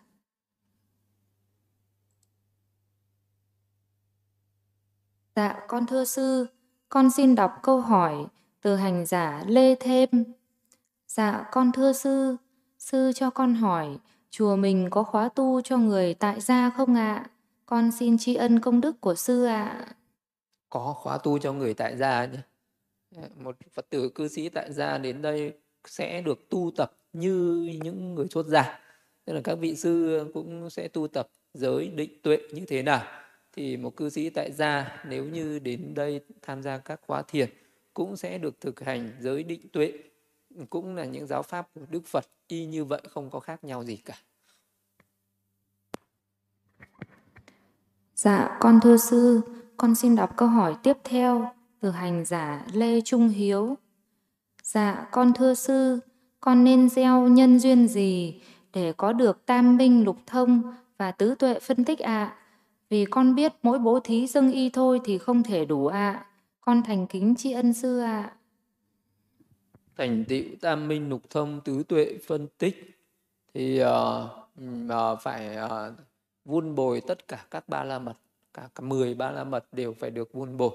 Nên là uh, vị ấy phải vun bồi bố thí chỉ giới tinh tấn xuất gia ba la mật trí tuệ ba la mật kham nhẫn ba la mật chân thật quyết định ba la mật từ tâm xả tâm. Tất cả các cái ba la mật ấy phải vun bồi trong à, nhiều ờ, đại kiếp hàng trăm ngàn đại kiếp ấy. Phải luôn luôn có phát nguyện như vậy. Là mình tu tập trong một đời một kiếp không thể thành tựu được cả tam minh tục tông tứ tuệ phân tích được. À, mà phải tu tập nhiều đời nhiều kiếp luôn luôn có cái ước nguyện có cái phát nguyện như thế. À, thì sẽ thành tựu thôi chỉ con đường thành tựu nó vun bồi lâu dài thôi chứ nếu mình có ước nguyện như vậy mà cái ước nguyện đấy nó không bị quên không bị lãng quên luôn luôn ghi nhớ ở trong tâm và luôn luôn nỗ lực cố gắng để vun bồi các ba la mật trong cái khả năng có thể của mình và trải qua nhiều đời nhiều kiếp tu tập thì cuối cùng sẽ thành tựu được cái ước nguyện đó. Dạ con thưa sư, con xin đọc câu hỏi tiếp theo từ hành giả Minh Bạch ạ. Dạ con thưa sư, con xem trong các bài kinh thường hay có đoạn rồi một vị thiên khi đêm đã gần tàn với nhan sắc thủ thắng. Tại sao các vị thiên thường xuất hiện và gặp Đức Thế Tôn vào thời gian khi đêm đã gần tàn mà không phải là ban ngày ạ? À? Con xin thành kính tri ân sư và ban tổ chức ạ. À. Vì cái phận sự của Đức Phật là chia ra thành nhiều cái thời gian trong ngày là cái uh, à, đầu đêm cuối đêm giữa đêm. À, rồi có những cái như uh, trước khi rạng sáng thì Đức Phật nhập định đại bi để biết rằng ai có đủ nhân duyên thì ngài sẽ đi hóa độ. Sau đó thì Đức Phật sẽ uh, có thể là đi uh, khất thực. Uh, khất thực trở về nghỉ ngơi. Buổi chiều thì uh, Đức Phật cũng có thể uh, là sẽ thuyết pháp hoặc là ở trong giảng đường thuyết pháp. Uh, được là có các hàng cư sĩ đến để gặp Đức Phật uh, để hỏi pháp hỏi đạo hoặc giảng đạo uh, cho cả người tại gia người xuất gia. Ừ, rồi uh, cái thời gian mà khi đêm đã gần mãn là cái thời điểm mà giống như đấy là một cái một cái thời khóa của Đức Phật như thế. À, cái sự cái thời đấy là cái thời điểm phù hợp bởi vì tất cả mọi người đã đi nghỉ. Ờ, và lúc đấy Đức Phật có thời gian để tiếp đón các các cái vị chư thiên đến để hỏi pháp. Thì uh, nếu như bảo ở những cái vị chư thiên đến vào những cái thời điểm khác có thể nó bất tiện vì lúc đấy Đức Phật có thể đang thuyết pháp cho những người nhân thế uh, hoặc là đang có những cái phận sự khác và có nhiều uh, những người nhân thế ở đấy mà Đức Phật nói chuyện với các vị chư thiên thì nếu như các vị chư thiên ấy mà hiện ra những cái hào quang ánh sáng thì sẽ làm cho những người nhân thế, người ta bị động tâm ờ, người ta hướng theo các vị chư thiên đấy, nó sinh ra cái tâm huyền bí. Ờ, và ờ, làm cho tâm người ta cũng bị dao động hoặc là lúc đấy Đức Phật nói chuyện với các vị chư thiên mà có những người người ta không nhìn đến chư thiên, người ta lại không hiểu, ô, Đức Phật đang nói chuyện với ai thế? Vì vậy cho nên là cái thời điểm thích hợp nhất để nói chuyện với chư thiên đó là cái thời điểm khi đêm đã gần mãn. Vào cái lúc ấy là tất cả mọi người đang nghỉ ngơi. Vì Đức Phật ngủ rất là ít Đức Phật chỉ nghỉ ngơi có một nửa canh. À, rồi sau đó Đức Phật ừ, có thể ngồi dậy và các vị chư thiên thường hay đến giờ đấy. Mặc dù là như vậy nhưng có rất nhiều uh, những cái bài kinh khác thì Ừ, trong những cái thời điểm khác Đức Phật vẫn có thể nói chuyện với các chư thiên được chứ không nhất thiết đó là cứ phải vào cái giờ khi đêm đã gần mãn ấy. Mà có những khi vào những cái thời điểm khác vẫn có những vị chư thiên đến gặp Đức Phật. Chỉ có cái là cái lẽ thông thường là vào cái thời điểm mà khi đêm gần mãn ấy thì Đức Phật thường xuyên dành cái thời gian đấy tiếp uh, các vị chư thiên thuyết pháp cho các vị chư thiên. Cho nên cái thời gian đấy nó phổ thông hơn mà thôi chứ còn những thời điểm khác Đức Phật vẫn có thể uh, gặp gỡ các vị chư thiên được Dạ, con thưa sư, con xin đọc câu hỏi tiếp theo từ một Phật tử ạ. Dạ, con thưa sư, thọ Bồ Tát giới có phải là pháp của Phật hay không ạ? Con xin thành kính tri ân sư ạ. À, Bồ Tát giới, Bồ Tát giới thì đấy là pháp của hệ phái phát triển. Mới có Bồ Tát giới, còn ờ, Đức Phật ờ, dạy về ờ, bát quan trai giới.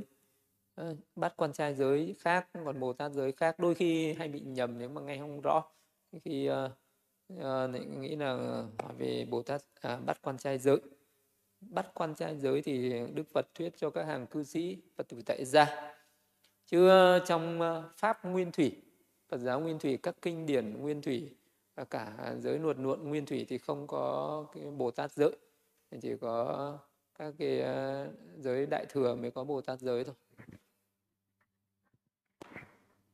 Dạ con thưa sư, con xin đọc câu hỏi tiếp theo từ hành giả Nam Nguyễn ạ. Dạ con thưa sư, con thực hành thiền trong khóa thiền và nay khi về nhà con vẫn thực hành thiền. Con được biết là nói chuyện hoặc nghe pháp, đọc tam tạng kinh, viết xuống để học thì sẽ bị phóng tâm khi thiền đúng không ạ?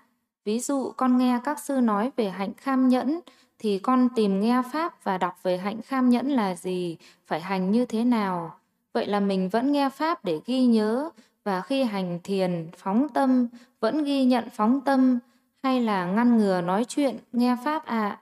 Con kính tri ân sư ạ. À.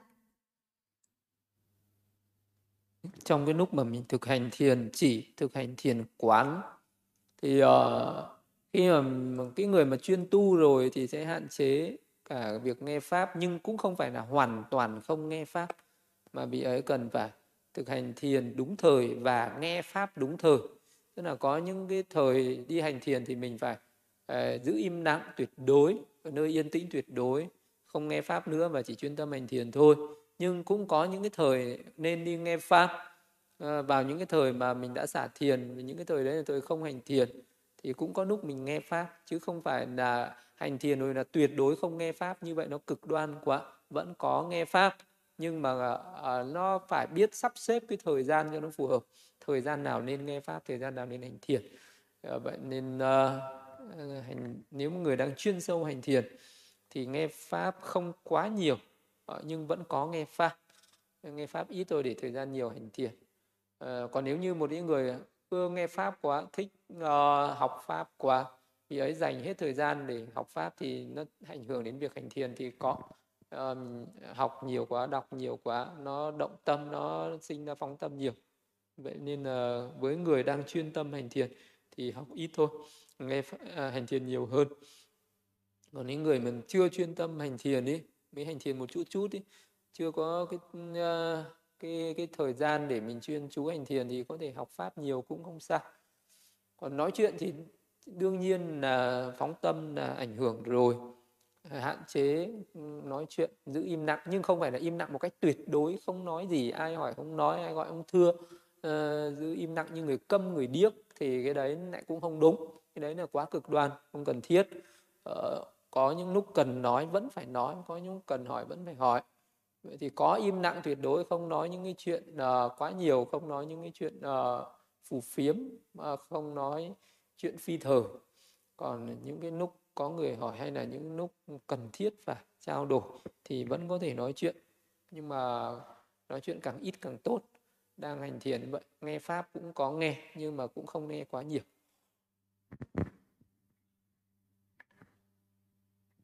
Dạ, con thưa sư, con xin đọc câu hỏi tiếp theo từ hành giả trí thiện ạ. Dạ, con thưa sư, Đức Bồ Tát chợt nhớ lại lúc 7 tuổi, Ngài đã chứng đạt sơ thiền với đề mục hơi thở khi ngồi dưới cội cây châm trong buổi lễ hạ điền. Như người ngủ say chợt tỉnh thức, Ngài chợt hiểu đây mới thật là con đường dẫn đến giác ngộ, tức là lìa bỏ hai cực đoan, lợi dưỡng và khổ hạnh, thực hành con đường trung đạo, vượt lên hai cực đoan ấy. Xin sư cho con hỏi, tại sao Bồ Tát lại nhớ về việc chứng đắc sơ thiền, lại hiểu được đây mới là con đường trung đạo, mà không phải là nhớ đến việc thực hành thiền định và chứng đắc tầng thiền thứ bảy thứ tám lúc học với Alara Kalama và Udaka Ramabutta. Con xin tri ân sư rất nhiều ạ. Thì uh, Đức Phật ngộ ra con đường trung đạo khi ngài nghe cái tiếng đàn của thiên chủ Sakka. Anh ờ, mà vị uh, chư thiên ấy cũng cố tình uh, thức tỉnh Đức Phật bằng cái con đường trung đạo đấy bằng cái cách dùng ba cái dây đàn trùng dây đàn căng và dây đàn vừa vừa thì khi đức phật nghe ra như thế thì cũng lúc đấy ngài nhớ lại nó cũng là do cái nhân duyên nó phù hợp thực ra lúc đấy là do cái nghiệp uh, về cái tu khổ hạnh ấy cũng là một cái bất thiện nghiệp với trổ quả. Cho nên là đức bồ tát phải chịu cái quả báo là tu 6 năm khổ hạnh ép sát là cái pháp tu sai không thành tị. Và cái lúc đấy có thể cái nghiệp ấy nó cũng hết cho nên là cái tâm của ngài nó minh mẫn sáng suốt nó tự nhớ ra. Cái con đường uh, à, với cái pháp môn hành thiền hơi thở à, lúc mà ngài 7 tuổi ngài chứng được sơ thiền. Và lúc đấy ngài cũng chưa phải là hoàn toàn uh, cho rằng đây là cái con đường có thể đi đến giác ngộ và ngài chỉ nói là có thể đây là cái đạo nộ đi đến giải thoát. Cho nên là ngài đã ôn lại cái pháp thiền ờ, hơi thở trước. Vì cái pháp đấy ngài tu trước mà năm ấy lên 7 tuổi ngài đã thực hành pháp đấy rồi. Sau này 29 tuổi đi xuất gia mới học cái pháp tiền của hai vị đạo uh, sư về sau thì uh, thì ngài nhớ lại một cách tuần tự thôi. Năm bảy tuổi ngài đã thực hành cái pháp thiền hơi thở này cho nên bây giờ ngài chú lại sơ thiền nhị thiền tam thiền tứ thiền. Khi nhớ lại được tứ thiền rồi thì lúc ấy ngài cũng nhớ lại cả những cái pháp thiền mà các vị đạo sư kia đã dạy. Ngài cũng ôn lại tất cả các cái tầng thiền sắc giới vô sắc giới. Cho nên ngài mới có cái sự chứng đắc tuần tự đó là thành tựu túc mạng trí thiên nhãn trí. Thực ra cái thiền hơi thở ấy nó không có cái khả năng để thành tựu được uh, thiên nhãn trí hay túc mạng trí thiên nhãn thông này.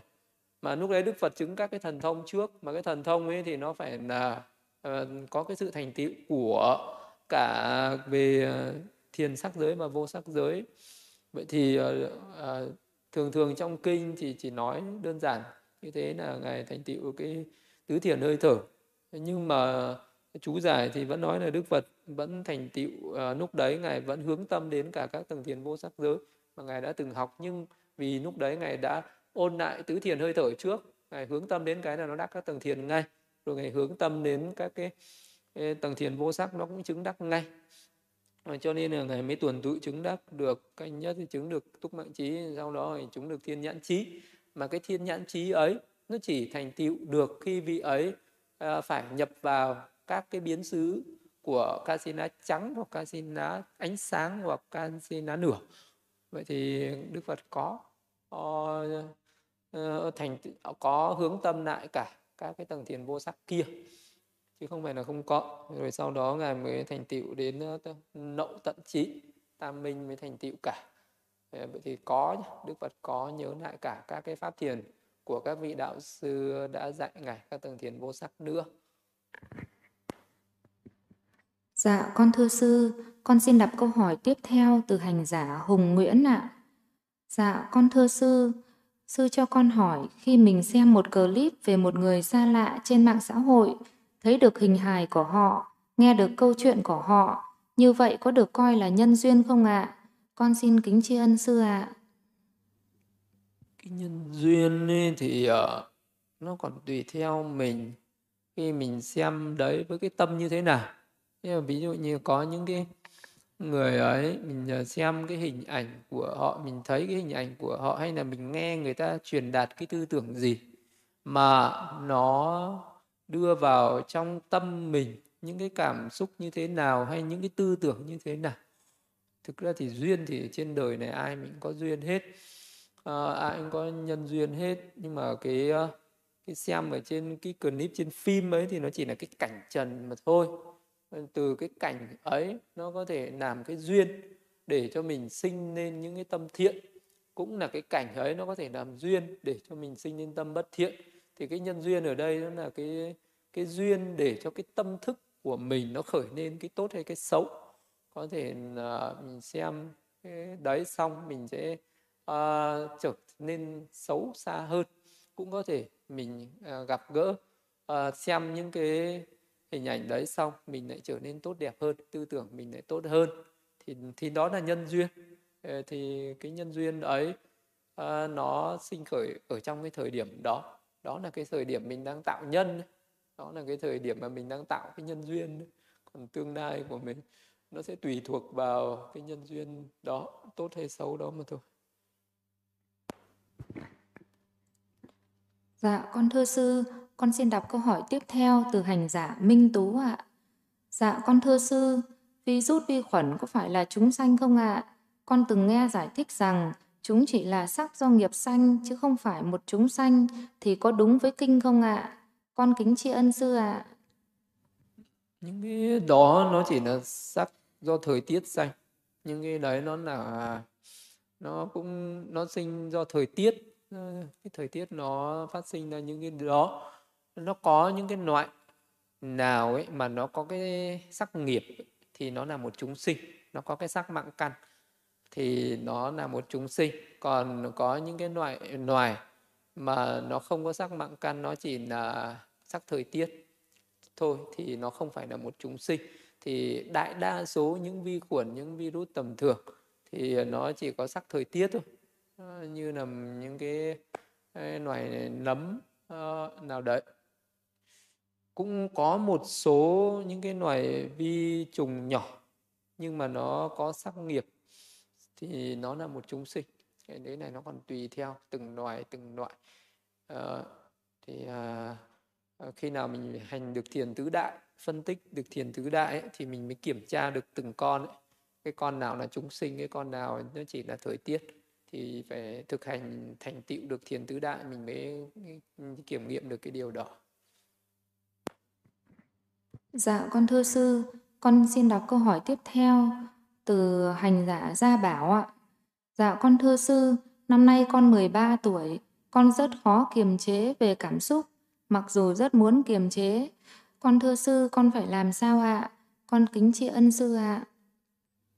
Cảm xúc vui buồn hay là những cái cái tâm lý mình nó yếu đuối yếu ớt thì uh, mình rất khó kiềm chế cảm xúc uh, người mà không biết kiềm chế cảm xúc ấy thì ờ, như là ai mà khen một cái thì mình lại hoan hỉ lên quá mức. Hay là ai chê một cái thì mình lại trở nên buồn phiền quá mức dễ bị kích động dễ bị dao động. Đấy là cái tâm lý của cái cái tâm lý hướng ngoại nhiều nó thế nhá. Tâm lý của mình nó phải có cái cái cái cái nội lực ở bên trong. Thế thì mình ít hướng ngoại thôi đừng có đi uh, tiếp xúc đừng quan tâm đến những cảnh trần nhiều mà hãy sống ở những cái nơi yên tĩnh độc cư ấy. Nhiều thì ờ, nếu như mà mình phải ờ, ờ, để cái thời gian ấy nếu như đang cái tuổi học ấy mình để tâm học bài nhiều. Đừng có bận tâm đến những cái uh, chuyện bên ngoài thì nó sẽ kiềm chế được thì cái cảm xúc nó sẽ làm chủ được.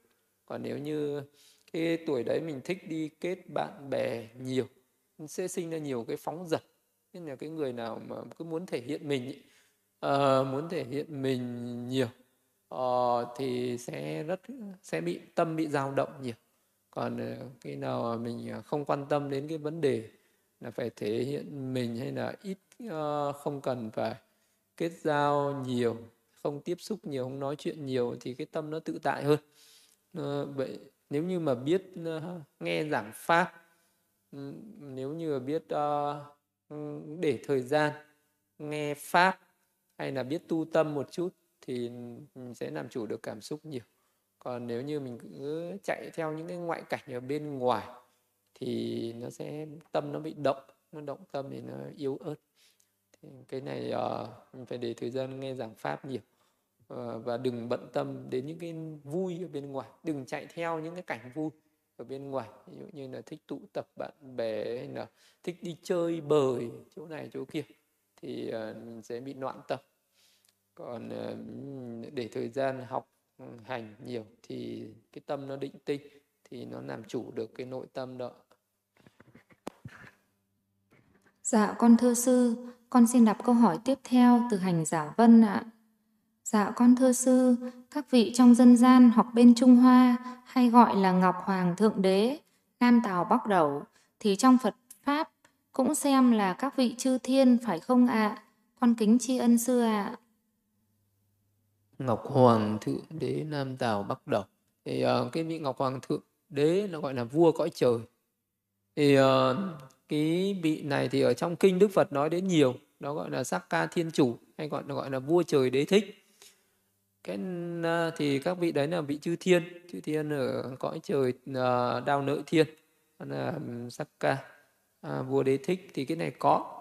Vị vua đế thích uh, những cái này thì cũng có rất nhiều những cái tín ngưỡng dân gian hay là những cái học thuyết khác cũng nói đến uh, vị vua trời đế thích này. Uh, ngọc hoàng thượng đế vua cõi trời này. Thì như ở đạo não hay là những cái văn hóa của bên trung quốc việt nam cũng ảnh hưởng những cái văn hóa về ờ, ngọc hoàng thượng đế nhiều.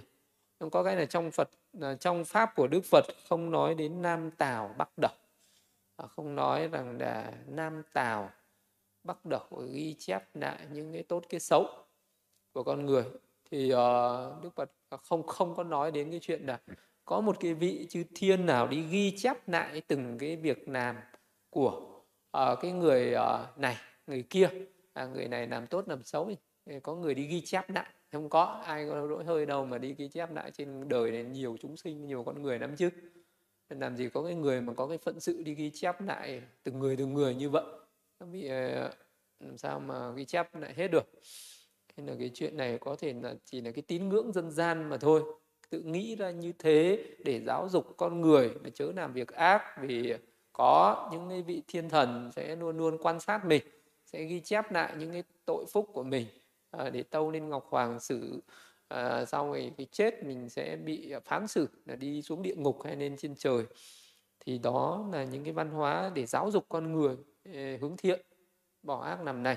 Thì cái văn hóa đấy nó cũng có cái tác dụng nó làm cho con người ta sợ sệt bất an hay là à, hổ thẹn khi làm những việc tội lỗi và hoan hỷ thích thú khi làm những việc thiện thì có những cái nơi chưa không có cái ảnh hưởng văn hóa của Đức Phật ờ, mà có những cái văn hóa ở trong dân gian để giáo dục dạy cho con người những cái điều đó thì cũng tốt. Còn uh, mình là người được học Phật pháp rồi thì mình nên y cứ vào những lời dạy của Đức Phật. Uh, còn những cái gì nó thuộc về văn hóa thế gian thì mình cũng biết đó là văn hóa thế gian. Thế gian thì muôn vàn muôn uh, vô số những cái pháp khác nhau. Uh, thì mình không nên bàn luận quá sâu về cái pháp thế tục ừ, để thế gian làm gì. Mình chỉ biết rằng là trong pháp của đức phật không nói đến nam tào bắc đẩu nhưng có nói đến ngọc hoàng thượng đế à, vua trời đế thích thì có. Dạ con thưa sư, con xin đọc câu hỏi tiếp theo từ hành giả Mạnh Khổng ạ. Dạ con thưa sư, uh, sư cho con hỏi nếu phạm ngũ nghịch trọng tội thì sẽ không thể sám hối. Vậy tại sao vua A xả thế không bị đọa địa ngục A tỳ và chỉ đọa địa ngục trong 60.000 năm thôi ạ? À? Con kính tri ân sư ạ. À. Vâng, ngũ nghịch trọng tội thì ờ, không thể sám hối ở đây nghĩa là vị ấy dù có sám hối cũng không thể tránh khỏi địa ngục còn chứ không nhất ờ, thiết là vị ấy phải vào địa ngục a tỷ địa ngục vô gián mà vị ấy có thể vào những nếu vị ấy có sám hối thì vị ấy có thể vào những cái địa ngục thấp hơn những cái địa ngục nhỏ hơn là địa ngục vô gián. Đó chính là trường hợp của vua A Thế. Nếu như vua A Thế không sám hối thì chắc phải đọa vào vô gián a tỳ địa ngục. Nhưng vì có cái sám hối có sự uh, làm phước thiện về sau này thì những cái thiện nghiệp ấy nó hỗ trợ cho nên là vua giả thế uh, cái tội đã nhẹ đi rất nhiều. Ờ, tuy không phải đọa vào địa ngục vô gián nhưng không thể thoát khỏi các địa ngục khác. Là về sau bữa giờ thế vẫn đọa địa ngục.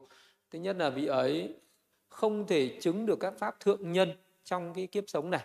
Vị ấy không thể chứng được tiền thông đạo quả. À, nếu như vị ấy đã phạm ngũ nghịch trọng tội ở trong kiếp sống này và chắc chắn sẽ phải đọa vào một cái địa ngục nào đó ở trong khi chết chắc chắn phải đọa vào một trong những địa ngục nào đấy dù có sám hối thì cũng không thể nào thoát được. Nên là mới gọi là cái vào tội đấy là tội không thể sám hối là như vậy thôi. Chứ thực ra là không thể thoát khỏi uh, cái địa ngục ấy. Còn sám hối thì vẫn có thể sám hối vị ấy vẫn sám hối được. Như đề bà đạt đa trước khi chết vị ấy vẫn sám hối nhưng không thể nào thoát địa ngục được. Ờ, khi bị đất rút vị ấy vẫn sám hối đức phật vị ấy vẫn tán thán đức phật vẫn quy y đức phật nhưng mà cái nghiệp nó quá mạnh quá lớn nó đã trổ quả rồi vì ấy vẫn bị đất rút vẫn bị vào địa ngục a tỷ nhưng qua giả thế thì uh, cái, uh, vị ấy có sám hối cái thời điểm sớm hơn cho nên là tích lũy được những cái phước này lớn hơn và tránh được địa ngục A tỷ nhưng không tránh được địa ngục đồng xôi. Dạ, con thưa sư, con xin đọc câu hỏi tiếp theo từ hành giả Như Quang ạ. Dạ con thưa sư, ở bài kinh Badali số 65 Trung Bộ Kinh có đoạn Đức Thế Tôn nói như sau: Này các tỷ kheo, ta ăn chỉ ngồi một lần. Này các tỷ kheo, do ta ăn chỉ ngồi một lần ta cảm thấy ít bệnh, ít não, nhẹ nhàng, có sức và lạc chú. Này các tỷ kheo, hãy ăn chỉ ngồi một lần. Này các tỷ kheo, hãy ăn chỉ ngồi một lần và các ông sẽ cảm thấy ít bệnh, ít não, nhẹ nhàng, có sức và lạc chú. Dạ con thưa sư, ăn chỉ ngồi một lần có phải là ăn ngày một bữa không ạ? Vì sao Đức Phật chỉ ăn ngày một bữa và Đức Phật khuyên các vị tỳ kheo nên ăn ngày một bữa bởi vì các ông sẽ cảm thấy ít bệnh, ít não, nhẹ nhàng, có sức và lạc chú. Con thấy điều này đi ngược lại với kiến thức y học hiện đại, vì ngày ăn một bữa thì làm sao cơ thể có đủ chất để khỏe mạnh được ạ. À. Con mong sư tử bi chỉ dạy ạ. À. Con kính tri ân sư ạ. À. Đó, đúng, chính xác là lời dạy của Đức Phật. Đức Phật có dạy cái câu đấy rất nhiều, trong rất nhiều bài kinh, ăn chỉ một lần và bây giờ cũng rất nhiều người vẫn thực hành y cứ trên cái lời dạy ấy ăn ngày một lần đúng là à, một lần ở đây sẽ được hiểu theo nhiều ý nghĩa khác nhau. À, vị ấy có thể à, hiểu trên cái ý nghĩa là vị ấy ăn không ăn phi thờ cũng được gọi là ăn một lần. Như là vị ấy sẽ ăn từ cái lúc rạng đông đến giờ đứng bóng. Ấy là được hiểu theo một cái ý nghĩa à, như vậy. Thì bữa có thể ăn thành à, bữa sáng bữa trưa nhưng trước cái giờ đứng bóng vị ấy cũng có thể ăn một bữa ăn ngày một bữa à, duy nhất cũng được. À, thì cũng được gọi là ăn ngày một lần. Và cái hiểu theo một cái nghĩa cao nhất đó là vị ấy chỉ ngồi ăn một lần nếu đã đứng lên là không ngồi ăn nữa. Thì cái này là cái người thực hành cái hạnh đầu đà thì người ta sẽ thực hành theo cái ý nghĩa thứ ba này. Đó là người ta chỉ ngồi xuống khi đã nhận những cái đồ ăn xong rồi người ta ngồi xuống người ta ăn. Và Ờ, người ta sẽ ngồi một lần thôi. Còn chứ không bao giờ người ta sẽ đứng lên rồi lại ngồi lần thứ hai để ăn tiếp. Thì đấy là ờ, dành cho những người thực hành cái hạnh đầu đà. Thì mình gọi là ăn ngày ăn ngồi một lần này. Thì uh, nếu như đang ăn um, vì có những người người ta uh, có cái sự uh, tham nhiều ấy người ta ăn xong rồi người ta chưa no người ta lại ôm bát đi xin tiếp à, rồi lại về ăn tiếp. Có thể là à, một sáng đi xin rồi về ăn ăn rồi một lúc sau đói lại ôm bát đi xin tiếp. Về ăn xong là lại đi xin nữa có thể ăn nhiều lần như vậy. Thì nó sinh ra cái tâm tham đắm đắm nhiễm vào cái chuyện ăn uống. Cho nên là cái việc ăn uống nó có chi túc. Thì cái pháp này là pháp cái pháp để đối trị với cái lòng tham ăn thôi. Đó là biết tiết độ trong ăn uống. Cái pháp mà ăn ngồi một lần đó chính là cái sự tiết độ để ờ, uh, vì đó không đắm nhiễm vào cái ăn uống đó. Ăn uh, ít như vậy thì ít bệnh ít não khi nhan có sức lực và ăn chú.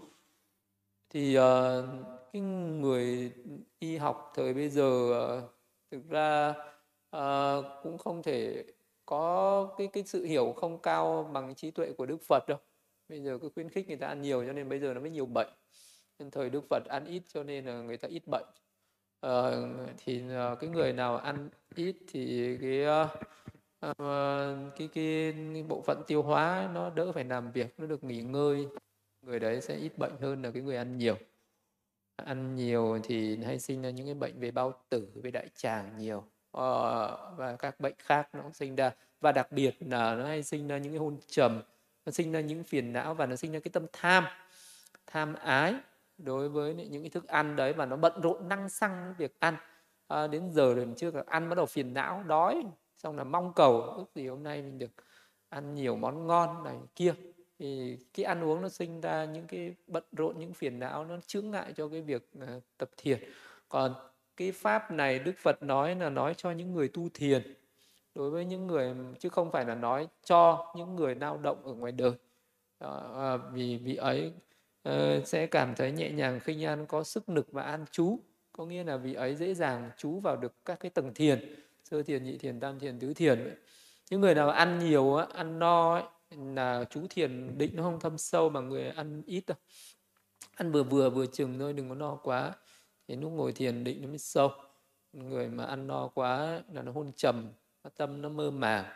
Nên là nó uể oải nó người nó nặng nề và cái vì cái nặng nề đấy cho nên là nó không được cái sự khinh an. Còn những người ăn ít thì nó nhẹ nhàng khinh an.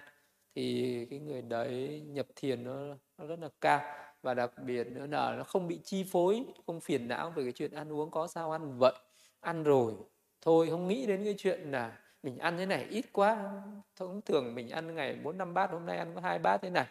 À, thực ra cái bụng nó đói thì ít mà cái tâm ấy nó bất an thì nó nhiều còn những người mà không chú trọng mà hôm nay ta đã ăn rồi. À, chỉ thế thôi hôm nay đã ăn rồi và không còn nghĩ đến nữa là ăn vậy là nhiều hay ít ăn vậy là đủ chất hay thiếu chất. À, ăn vậy à, à, là nó, nó đủ nó có tổn hại sức khỏe hay không? Không cần nghĩ ngợi gì nữa chỉ cần biết đã ăn rồi thế là xong. Không quan tâm nghĩ ngợi gì nữa thì nó sẽ có sự kinh nhan con người ta cái đói thì ít mà cái phiền não đối với cái chuyện ăn uống, mình yêu cái thân này tham ái với cái thân, no nắng cho cái thân này, nhiều, cho nên là mới bận tâm đến chuyện ăn uống nhiều. Và chính vì vậy nên là người thời giờ do ăn nhiều như vậy tôi tin vào những cái y học và những cái kiến thức ở đời nhiều quá, bây giờ có ai chứng thiền mấy đâu. Nó rất là khó chứng. Thời ngày xưa, vì nghe theo lời Phật, tin vào lời Phật, cho nên người ta tu chứng thiền nó nhiều. Nên là đừng ừ, không thể nào mà so sánh cái pháp của Đức Phật với cái pháp của những uh, tư tưởng ờ, ở những kiến thức phổ thông bây giờ được. Uh, giờ những kiến uh, học pháp Phật cứ tin vào uh, lời Phật dạy và cứ thực hành như thế thì sẽ thành tựu được những cái pháp thượng nhân như là thành tựu được các pháp thiền và chứng đắc được các đạo quả. Và nó sẽ thật sự là như vậy. Nhẹ nhàng khinh an có sức lực và an trú trong các tầng thiền được. Dạ con thưa sư, con xin đọc câu hỏi tiếp theo từ hành giả Sim Nguyễn ạ. À. Dạ con thưa sư, khi hành thiền mà có những tiếng động dễ làm phóng tâm và khởi tâm sân thì cần phải làm gì để chế ngự trạng thái ấy ạ? À? Con kính tri ân sư ạ. À. Phải uh, giữ cái tâm thản nhiên, những cái tâm buông xả.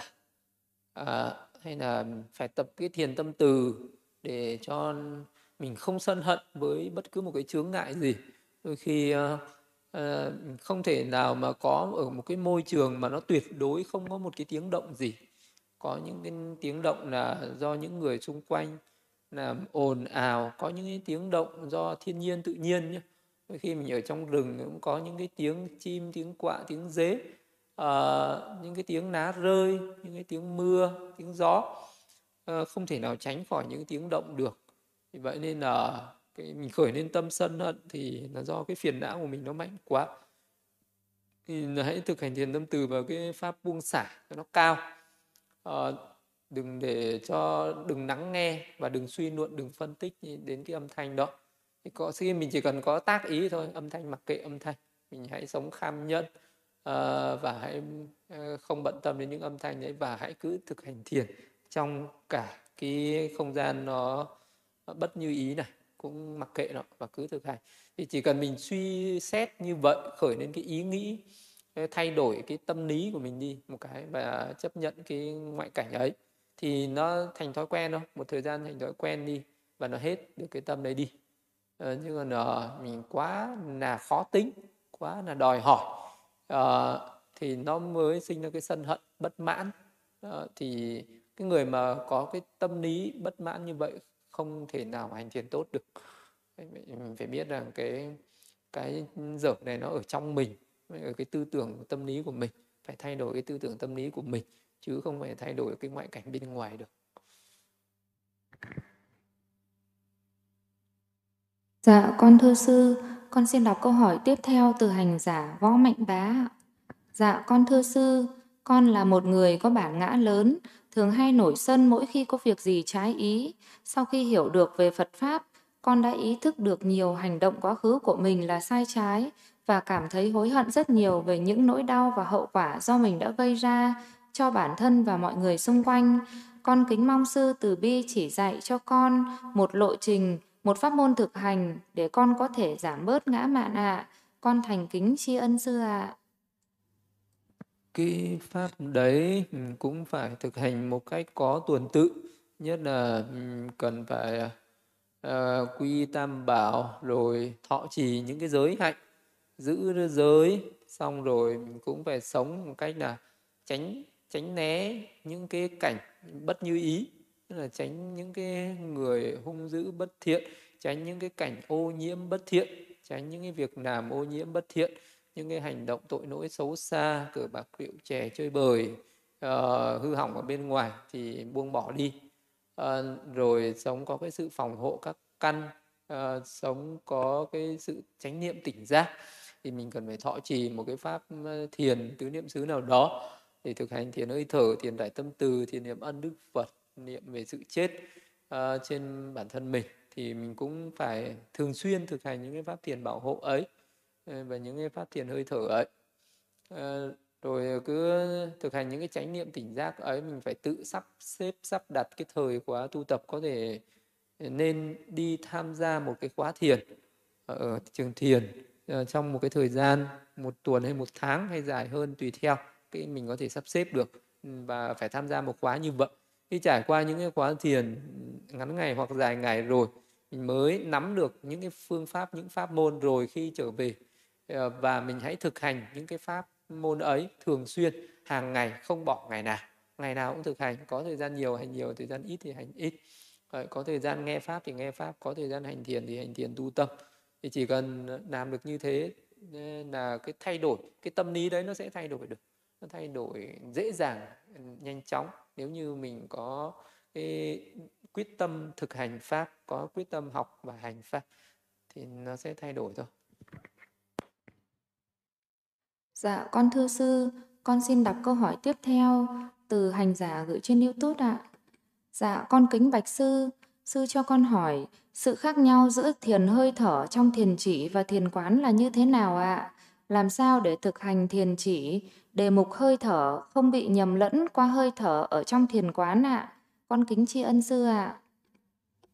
Khi thực hành thiền hơi thở thì đó là thiền chỉ. Thì khi nhận biết hơi thở vào ra thì đấy là chánh niệm uh, tỉnh giác. Rồi từ cái chánh niệm ấy được uh, thực hành liên tục thì uh, sẽ trở thành định tĩnh, trở thành sát na định, cận định và an chỉ định thì lúc đấy nó là thiền chỉ còn khi nào nhờ phân biệt những cái tâm tâm sở của cái tầng thiền ấy ví dụ vào sơ thiền thì nó có những cái tâm và tâm sở của sơ thiền như là ý môn hướng tâm chuẩn bị cận hành thuận thứ truyền tộc an chỉ cái sơ thiền đấy nó có tầm có tứ có các cái tâm tịnh hảo có các cái biến hành uh, có các cái tâm biệt cảnh. Và mình phân tích ra các cái lộ trình tâm như vậy thì lúc đấy nó mới là thiền quán. À, rồi từ thiền quán đấy phân ra được năm uẩn phân ra được danh sắc. Ở trong cái tầng thiền đấy thì là thiền quán. Thì trong cái sự thực hành cái vị thầy ấy sẽ hướng dẫn cho mình thực hành một cách tuần tự. À, chứ mình đừng có no. Cái việc bước trước tiên thì cứ thực hành thiền hơi thở để cho chánh niệm tỉnh giác đi. Rồi dần dần tuần tự mình sẽ đạt đến các cái tầng thiền định. Rồi sau đó mới chuyển sang thực hành thiền quán. Chứ đừng có no nó nạc sang. Nó không sẽ nó không tự nhiên nó nạc được. Nó do mình tác ý nó do mình cố ý chuyển từ thiền định sang thiền tuệ thì nó mới chuyển được nhưng mà nó không tự động nó nạc sang được nên đừng có no như vậy mà cứ tiếp tục thực hành này Dạ, con thưa sư, con xin đọc câu hỏi tiếp theo từ hành giả từ hạnh ạ. À. Dạ, con thưa sư, con muốn hỏi về vấn đề mua thịt đã giết sẵn ạ. À. Con thấy là nếu con người ta không mua, không ăn thịt thì làm gì có người khác giết. Chính mình mua mình ăn thì mới có người họ giết. Còn nếu không có người mua người ăn thì chẳng cớ gì người ta xiết, Có cung ắt phải có cầu à. Vậy thì con thắc mắc là nếu mình mua thịt đã xiết sẵn thì có sự gián tiếp sát sanh ở trong đó không ạ? À? Con xin kính tri ân sư ạ. À. Nếu ờ, cái trường hợp này mà mình đặt trước người ta, mình nói là ngày mai hãy bán cho tôi một cân thịt, à, thì người ta bảo, ồ thế thì tôi phải giết một con này thì mới có thịt bán cho ông. Nếu mình đặt như vậy thì mình có gián tiếp, có có có phạm có ô nhiễm cái giới sát sinh có cộng nghiệp với cái việc sát sinh đó còn ờ, với một cái người người ta hoàn toàn vô tình người ta đi qua người ta thấy thịt bán sẵn ở đấy rồi người ta mua thì người ta không hề có cái sự chủ trương chủ động không có cái tác ý gì cả Ờ, thì người ta sẽ không bị cộng nghiệp. Cái nghiệp này nó sinh nên ở cái tác ý, ở cái tâm. Chứ nó không sinh nên ở do mình ờ, suy luận logic ờ, là tại vì có cung, có cầu. Đó. còn nếu như một cái người nào mà thật sự mình có cái lòng từ bi, bao la như vậy, mình biết rằng ở vì mình có người mua thì người ta phải bán. Thì từ nay mình không mua nữa. Nhưng mình làm được như vậy, còn thiên hạ người ta có làm được như vậy không? Người ta có tâm như mình không? Người ta có cái tình thương như mình không? Người ta giết, người ta vẫn giết, người ta mua, người ta vẫn mua. À, có mình thì ở chợ cũng đông, không có mình thì người ta vẫn giết, người ta bán hàng, người ta vẫn họp chợ bình thường. Như vậy thì cũng không phải là vì mình không mua mà người ta không giết, người ta vẫn giết, người ta mình không mua, có người khác mua mà thôi. Như vậy ờ, một mình mình chả làm nên được cái tích sự gì cả. Mình có thể làm vua, rồi sau đó mình ban cái nuột là từ nay tất cả cái dân chúng này không ai được sát sinh nữa. Đấy được làm được cái việc đấy thì công đức vô lượng vô biên. Thật sự là có công đức thật đó. Nhưng mà nếu như mình không đủ cái đức để làm được cái việc đấy thì uh, mình cũng từ bỏ cái việc mua thịt đi cũng được thì mua rau ăn thôi thì càng tốt. Thì thực ra đó cũng nó cũng hỗ trợ cho cái tâm từ bi của mình. Nó cũng hỗ trợ cho cái lòng từ bi của mình chứ không phải không thì uh, mình cứ làm như vậy đi. Rồi uh, rồi mình phát nguyện là kiếp sau tôi sẽ làm vua tôi ban hành cái luật cấm sát sinh đến cả cái dân thế giới này dân tộc này. Thì, ờ, thì lúc đấy mình sẽ có công đức cái công đức đấy lớn công đức đấy tốt. Nhưng đó không phải là con đường đi đến giác ngộ giải thoát niết bàn. Con đường đi giác ngộ giải thoát niết bàn thì mình cần phải thực hành thiền chỉ quán chứ đừng quá bận tâm đến cái chuyện ăn uống của mình hay là của người đời thì, à, thì mới đi đến niết bàn được Dạ, con thưa sư, con xin đọc câu hỏi tiếp theo từ hành giả Du Ly Nguyễn ạ. À. Dạ, con thưa sư, một vị chứng chánh trí trong lúc đang nghe pháp thì vị ấy có phân tích tâm tâm sở hay thấy được các pháp sinh diệt lúc đó không ạ? Con xin tri ân sư ạ. Vị ấy có phân tích tâm tâm sở thấy được tính sinh diệt của các pháp hữu vi của thân tâm năm muộn này. Nó sinh lên và nó diệt đi. Có thể là vị ấy chỉ thấy cái cảm thọ nó sinh lên nó diệt đi thôi. Có thể vị ấy thấy cái sắc nó sinh lên nó diệt đi. Có thể thấy cái tâm tâm sở nó sinh lên nó diệt đi. Nó có thể vào bất cứ một cái pháp nào. Ờ, Ở trong cái khoảnh khắc trong cái sát na ấy thì thường thường những người ấy giác ngộ có khi là do đức phật tuyên thuyết các sự thật. Đức phật uh, nói là con mắt này à, là thường hay vô thường? Bạch thế tôn là vô thường cái gì vô thường là khổ en nào? Thế tôi là khổ cái gì khổ? Nếu có hợp lý chăng? Nếu cho là cái đấy là ta là của ta là tự ngã của ta thưa không bạch thế tôn? Thì ờ, đối với tai ờ, mũi lưỡi thân ý đối với xúc đối với thọ ngành thức thì có thể đức phật ừ, sẽ tuyên thuyết như vậy. Và trong lúc đức phật tuyên thuyết các sự thật như vậy thì cái ờ, lúc đấy, những cái pháp hữu vi ấy danh sắc ấy, nó sinh nên, nó diệt đi trong cái trí tuệ của vị ấy, trong cái trí của vị ấy. Vị ấy cũng thấy được cái tính vô thường trên cái danh sắc ấy, tính khổ, tính vô ngã trên đó. Cho nên vị ấy đắc được các cái đạo quả trong cái lúc đấy. Ờ, và cái cái đó nó sinh lên một cách rất nhanh chóng trong một cái khoảnh khắc, một cái sát na ngắn ngủi. Nhưng vị ấy có cái ờ, cái, cái cái những cái pháp đấy nó có sinh lên và nó có diệt đi à, chứ không phải là vị ấy chỉ nghe trên khái niệm trên lý thuyết à, mà đắc đạo quả được mà vị ấy phải tuệ chi tuệ quán theo cái pháp đó nó sinh lên nó sinh diệt đấy chứ vậy nên là vị đấy có thấy cái pháp đó Dạ con thưa sư, con xin đọc câu hỏi tiếp theo từ hành giả Tâm Viên ạ. À. Dạ con thưa sư, con để ý thấy là những người có nhiệt tâm tu hành thì thường hay bị hiện tượng tẩu hỏa nhập ma, còn người mà tu chơi chơi, tu sơ sơ, tu cầm chừng thì họ không bị gì hết. Hiện tượng tẩu hỏa nhập ma bản chất là thế nào ạ? À? Và tại sao những người có nhiệt tâm tu hành thì thường hay bị hiện tượng này tấn công ạ? À? Con thành kính tri ân sư ạ. À. Thì cái người mà có nhiệt tâm ấy, mà tu đúng ấy, thì nó không sao nhưng mà cái người mà có cái tâm cái cái tâm mong cầu mong cầu một cách thái quá như mong cầu sao ta có thần sâu mong sao ta chứng được đạo quả? Tức là mong mình trở thành những cái siêu nhân gì đó. Thì chính cái mong cầu đấy nó sinh ra những cái chướng ngại như vậy thì uh, nó mới mới mới mới bị uh, bị những cái ma chướng những cái phiền não chướng. Còn có những cái người người ta chỉ khởi lên cái tâm là vì mình có ô nhiễm vì mình có phiền não cho nên mình tu tập để gột rửa những ô nhiễm phiền não ấy. Vì mình có khổ đau mình tu tập để giải thoát khổ đau. Ừ, mình không nghĩ rằng mình mong cầu một cái gì đó cao siêu không nghĩ rằng mong cầu một cái gì đó thiêng liêng đặc à, vậy thì cái người có tham vọng có thể là cũng là cái, cái sự nhiệt tâm của mình nhưng nó đi với những cái sự tham vọng. Mình mong muốn những cái uh, mình mong muốn được uh, cái sự ờ, uh, nội dưỡng cái sự cung kính uh, sau khi mình uh, chứng đắc được những cái pháp cao siêu này. Đấy là vì nó có những cái tâm tà nó khởi theo đấy nên nó sinh ra những cái pháp đó. Nhưng mà mình cũng không phải nói là những người cần tinh tấn tu tập bị chướng ngại đâu không, không hoàn toàn như thế. Có những người không bị như thế còn những người bị như thế là do những cái nghiệp chướng của vị đó thôi.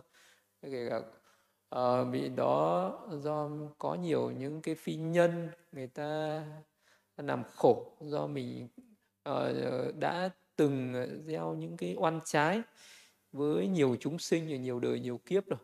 Nên là bây giờ mình làm những cái việc gì cũng hay bị người ta chống phá làm chướng ngại như vậy.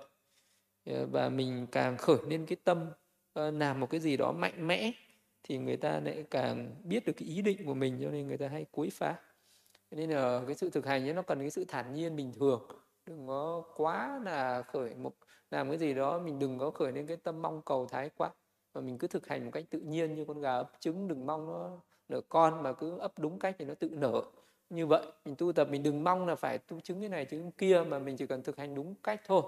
Ờ, hãy nỗ lực thực hành cho đúng cách thì sẽ không bị chướng ngại gì. Còn mình bị chướng ngại do cái vọng tưởng, do cái mong cầu, do cái tham vọng do cái ước muốn của mình nó mạnh chứ không phải là tinh tấn mạnh đâu. Mà cái tinh tấn nó được sinh lên từ cái tâm tham ấy cho nên là nó mới sinh ra như vậy đó. Còn tinh tấn mà nó sinh lên từ một cái thiện tâm hợp trí tuệ thì nó sẽ không bị như vậy. Dạ, con thưa sư, con xin đọc câu hỏi tiếp theo từ hành giả gửi trên YouTube ạ. Dạ, con thưa sư, khi niệm hơi thở, đếm từ 1 đến 8, rồi vòng lại tiếp tục đếm như vậy trong thời gian bao lâu thì không cần đếm nữa và niệm hơi thở đến giai đoạn nào thì cần phải trình pháp trực tiếp với sư ạ. À. Con kính tri ân sư ạ. À. Niệm hơi thở từ 1 đến 8 đếm hơi thở ấy, thì nhiều nhất là chỉ khoảng 30 phút thôi chứ đừng đếm nhiều quá. Hoặc 20 phút hoặc 10 phút thôi. đếm để cho nó bớt những cái tâm năng xăng đi thì uh, không nên uh, tức là phải quá là quan trọng về cái thời gian bao nhiêu cụ thể rõ ràng chi tiết thì không cần thiết. Thì đếm một chút chút mình thấy nó an rồi thôi không đếm nữa. Thì chỉ biết hơi thở vào ra vậy hơi thở ngắn dài toàn thân hơi thở. Và cứ thực hành như thế uh, cho đến khi nào mình thấy uh, mình uh, tu tập nó có một cái vấn đề gì đó mà mình hoài nghi thắc mắc mình cần phải hỏi pháp thì mình hỏi. Nếu mình cảm thấy không có gì hoài nghi thắc mắc thì cứ vậy thực hành. Có thể đến một lúc nào đó mình đạt đến những cái mức định cao hơn rồi mình sẽ ờ, khởi lên cái hoài nghi không biết là mình phải thực hành tiếp theo như thế nào. Thì lúc đấy mình có thể hỏi để mình biết được cái, cái nội trình cái con đường phương pháp tiếp theo phải thực hành như thế nào. Thì bất cứ khi nào mình cảm thấy không an tâm thì mình phải ờ, hỏi để mình biết. Còn nếu như mà mình biết rồi thì không phải hỏi nữa. Giống như người đi đường ấy.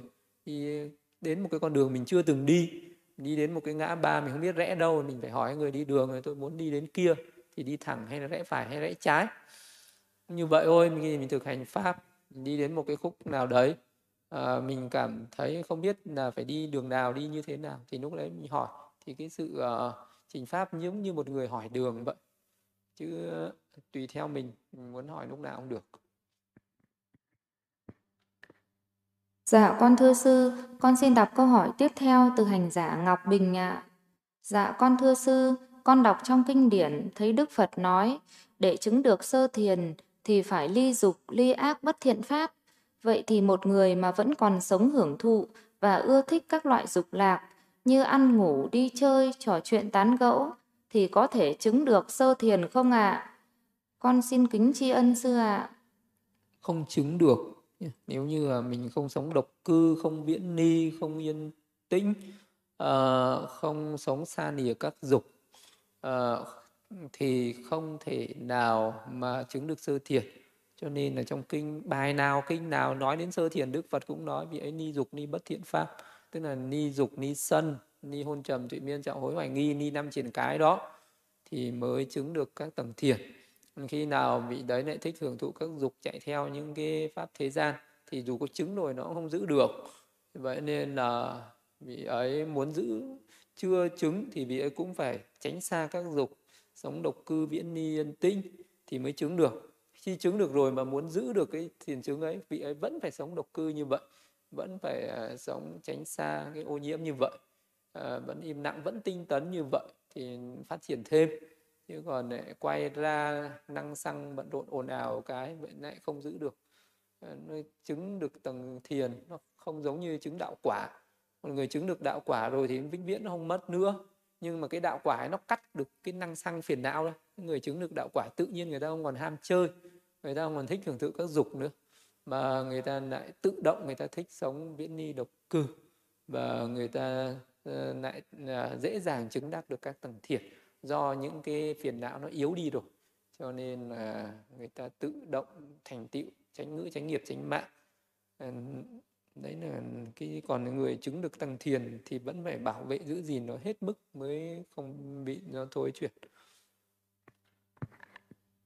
Dạ con thưa sư, con xin đọc câu hỏi tiếp theo từ hành giả Du Ly Nguyễn ạ. Dạ con thưa sư, cõi tịnh cư chỉ có các bậc nhất bất lai và A-la-hán là chú ở đó. Vậy các vị A-la-hán đã giải thoát khỏi sinh tử luân hồi rồi, sao vẫn còn chú ở cõi tiền tịnh cư? Con mong sư chỉ giúp, giúp chỉ giúp con ạ. À. Con xin kính tri ân sư ạ. À. Các vị A-na hán ở cõi độc cư là do các vị bất nai tái sinh về đấy, rồi các vị ấy chứng A-la-hán ở đấy. Cho nên ở đấy chỉ có các bậc A-la-hán và các vị bất nai thôi. Còn một vị chứng ở bất nai ờ, à, chứng A-la-hán ở cõi khác rồi thì không sinh về cõi đấy nữa. Chứng A-la-hán ở cõi nào thì sẽ nhập niết bàn ở cõi đấy vậy vì có các bậc bất nai ở cõi trời các bậc bất nai ở cõi người khi chết sinh về cõi tịnh cư. Rồi sinh về đấy một thời gian để các vị ấy thực hành pháp rồi các vị ấy chứng a la hán ở đó. Cho nên là ở đó có hai bậc thánh nhân là như vậy. Dạ con thưa sư, con xin đọc câu hỏi tiếp theo từ hành giả Huệ Trần ạ. Dạ con kính thưa sư, xin sư giải thích câu ứng lý thực hành cho con được hiểu ạ. Con kính tri ân sư và ban tổ chức ạ. Ứng lý uh, ứng lý ở đây là cái bị ấy là một cái người đã chứng hoặc là đang nỗ lực để chứng được uh, các cái ờ, đạo quả ví dụ như là một cái Ờ, vị ấy thuận theo cái giáo pháp tu tập để chứng được sơ đạo sơ quả. À, thì cái vị đấy được gọi là ứng lý ứng lý có nghĩa là vị ấy thuận theo cái pháp ấy cái, cái giáo pháp ấy ờ, để thực hành. Tức là một cái bậc đã thành tựu hoặc đang thành tựu. À, cái gọi là ứng lý hạnh. Ờ, đã thành tựu được sơ quả rồi thì vị ấy tiếp tục thực hành để chứng được nhị quả. Thì có những vị đã chứng nhị quả, còn có những vị đang nỗ lực tu tập để chứng nhị quả. Có những vị đã chứng tam quả hay đang nỗ lực để chứng tam quả. Những chứng tứ quả hay đang nỗ lực để chứng tứ quả thì đấy được gọi là ứng lý ứng lý hạnh. Hạnh à, đang thuận theo cái pháp, tức là cái người đang thực hành giới định tuệ, đấy là ứng lý hạnh. Ứng lý là cái thuận theo thuận theo cái pháp ấy, thì sẽ đi đến cái sự à, thành tựu được cái kết quả là bốn thánh đạo, bốn thánh quả này. Nên là người nào thực hành giới định tuệ thì dù vị ấy không mong cầu chứng đạo quả, nhưng con đường ấy sẽ đi đến các đạo quả. Đấy được gọi là ứng lý. Dạ con thưa sư, con xin đọc câu hỏi tiếp theo từ hành giả thuận hữu ạ. Dạ con thưa sư trong bài kệ số 308 trong kinh pháp cú tốt hơn nuốt hòn sắt cháy đỏ như lửa hừng hơn ác giới buông lung ăn đồ ăn quốc độ Xin sư từ bi giải thích cho con ý nghĩa của bài kệ này và nhất là cụm từ cụm từ ăn đồ ăn quốc độ ạ. À. Con xin kính tri ân sư ạ. À. Tốt hơn nút hòn sắt cháy đỏ rực than hừng hơn à, phóng tung buông lung ăn đồ ăn quốc độ. Ăn đồ ăn quốc độ là cái người uh, ăn cái đồ ăn đi ăn xin ăn khất thực gọi là ăn đồ ăn quốc độ là nếu một cái vị sa môn ý muốn nói là một cái vị sa môn mà uh, sống bằng cái hạnh uh, đi ăn khất thực mà xin ăn rồi lại sống phóng túng buông nung uh, chạy theo các cái dục lạc thì sau này vị ấy chết chắc chắn sẽ phải đọa xuống địa ngục. Mà khi bị đọa vào địa ngục thì bị thiêu đốt thiêu đốt cả hàng ngàn năm hàng trăm ngàn năm. Phải uống nước đồng sôi nuốt hòn sắt nóng không phải chỉ một lần mà phải uh, chịu cái nỗi khổ ấy nhiều lần nhiều trăm ngàn lần. Uh, còn cái người mà người ta chỉ nuốt hòn sắt nóng người ta chỉ chết còn lần thôi uh, người ta chỉ bị thọ cái cảm giác khổ đau ấy trong một cái khoảnh khắc ngắn. Có thể là chỉ uh, một phút hai phút là chết thế là hết. Nhưng mà nếu như cái người đấy là sống buông lung phóng giật uh, ờ, không có thực hành thiện pháp mà thực hành những ác pháp thì vì vậy mà phải đọa xuống địa ngục thì cái cái cái cái sự hành hạ khổ đau ở dưới địa ngục nó rất là dài lâu rất là nguy hiểm rất là đáng sợ đấy là một cái câu nói để cho một những cái vị à, nào mà sống bằng sa môn pháp sống bằng những cái hạnh sa môn uh, là sống bằng cái hạnh uh, nương nhờ vào cái sự cúng thí của những thí chủ mà mình không có thực hành những cái pháp để xứng đáng uh, tạo ra cái phước điền. Uh, bản thân mình không phải là cái ruộng phước điền cho tạo ra cái phước cho những người cúng thí thì mình sẽ bị cái quả báo như vậy. Dạ, con thưa sư, con xin đọc câu hỏi tiếp theo từ hành giả gửi trên YouTube ạ. Dạ, con thưa sư, con đọc trong một quyển sách từ chánh niệm đến giác ngộ Tác giả mô tả khi nhập vào các tầng thiền thì sẽ không thể xác định được khi nào xuất thiền. Điều này có đúng không ạ? Con thành kính tri ân sư ạ. Bậy bạ, cái này không có đúng. Này vị nào biết như vậy thì bị đấy ừ, biết theo cảm tính, theo cái tư tưởng, theo cái sự hiểu biết không đúng pháp của mình. Còn ờ, cái sự biết đúng pháp thì vị ấy có thể chú ở trong tầng thiền đó tùy theo theo bao lâu mà mình muốn. Tức là trước khi mà chú vào một tầng thiền, vị đó sẽ quyết định cái thời gian an chú ở trong tầng thiền ấy. Là một tiếng, hai tiếng hay ba tiếng. Thì đúng cái thời gian an trú hết thì vị ấy tự động xuất thiền ngay cả một cái vị mà nhập thiền diệt vị ấy cũng sẽ tác ý như vậy. Ta sẽ xuất thiền khi có người đến gọi hay là ta sẽ xuất thiền. Khi uh, uh, khi mà trong cái khoảng thời gian một ngày đến bảy ngày chứ ờ, vị không có ai mà nhập thiền mà lại không thể xuất thiền được không lẽ vị đó nhập thiền vĩnh viễn à? à hay là còn cái tầng một khi mà vị đó chủ động nhập thiền là tùy theo vị đó tác ý thế thôi chứ không phải là chứ vậy thì cái cách giải thích cái tầng thiền ở trong cuốn sách đó không đúng Dạ, con thưa sư, con xin đọc câu hỏi tiếp theo từ hành giả Phương Anh Diệp ạ. Dạ, con kính bạch sư, xin sư cho con hỏi vi diệu pháp có phải do Phật thuyết không ạ? À? Con kính tri ân sư ạ. À. Yeah. Tại vì cái lần kết tập kinh điển lần thứ nhất, lần thứ hai ấy, là chỉ có tạng kinh với tạng luận. Và đến lần cái điểm kinh điển lần thứ ba thì mới phân chia ra tạng luận. Cho nên thời bây giờ rất nhiều người người ta căn cứ vào uh, cái những cái lần kết tập kinh điển đấy người ta nghi ngờ rằng tạng vi diệu pháp không biết có phải của Đức Phật thuyết hay là của người khác biết vì lại người ta hay nói rằng có chữ nuộn giống như là những cái nuộn thuyết của những cái vị về sau. Thì uh, thực ra thì tạng vi diệu pháp tất cả những bậc trí nhân uh, đều uh, nói rằng đó là uh, pháp của Phật. Phật có thuyết vi diệu pháp ở trên uh, cõi trời đau nợ vào năm hạ thứ bảy khi mà ngài nên độ cho mẫu thân. Ngài thuyết vi diệu pháp 3 tháng cho hàng chư thiên sau đó thì đức phật uh, thuyết ngắn gọn lại cho tôn giả sariputta. Rồi tôn giả sariputta lại thuyết giảng vi diệu pháp đấy ở cái mức độ vừa phải cho 500 vị tỳ kheo đệ tử của mình. Và vi diệu pháp ở những cái lần kết tập kinh điển thứ nhất thứ hai thì được gộp ở trong kinh điển uh, thuộc về uh, uh, đấy là a tỳ đàm nuộn đó là thắng pháp. Nuộn thì cũng nằm ở trong kinh hai lần kinh địa tập trước ở trong tiểu bộ kinh. Sau này thì đến lần thứ tập kinh điển lần thứ ba thì các uh, trưởng não mới uh, cho riêng ra cái tạng vi diệu pháp này. Tạng uh, thắng pháp này thành một tạng riêng gọi là Luận vi diệu pháp. Thì đấy là theo như nghiên cứu uh, và theo như giải thích của các bậc trí nhân như các uh, vị uh, tam tạng và các cái vị thiền sư danh tiếng.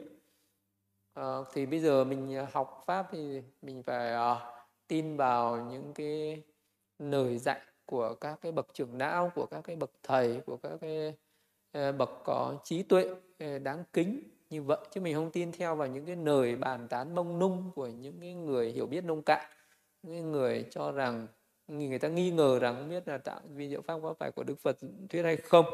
Thì đó chỉ là những cái người hiểu biết cạn cợt nông cạn thì người ta nói thế thì mà kệ người ta còn à, mình không sống cái thời đấy mình chẳng biết được nhưng mình tin các bậc trưởng lão các bậc thầy à, khẳng định như vậy thì mình cũng tin như vậy là tạng vi diệu pháp có phải do Đức Phật thuyết Dạ, con thưa sư, con xin đọc câu hỏi từ hành giả Vũ Công Chính ạ. À. Dạ, con thưa sư, ở trong Phật giáo thì điểm khác biệt giữa chùa, thiền viện và tu viện là như thế nào ạ? À? Con xin kính tri ân sư ạ. À. Chùa, thiền viện, tư viện thì cái này nó chỉ khác cái tên thôi, còn cái sự thực cái ở bên trong cái thực hành thì nó còn tùy theo những người sống ở trong đó à, thực hành cái gì cũng có thể là một ngôi chùa chùa thực ra nó là cái tên hán à, là cái tên tự như là phúc minh tự à, thì cái tự đấy có nghĩa là chùa còn ờ, chứ thời đức phật thì thường gọi là tịnh xá tịnh xá kỳ viên.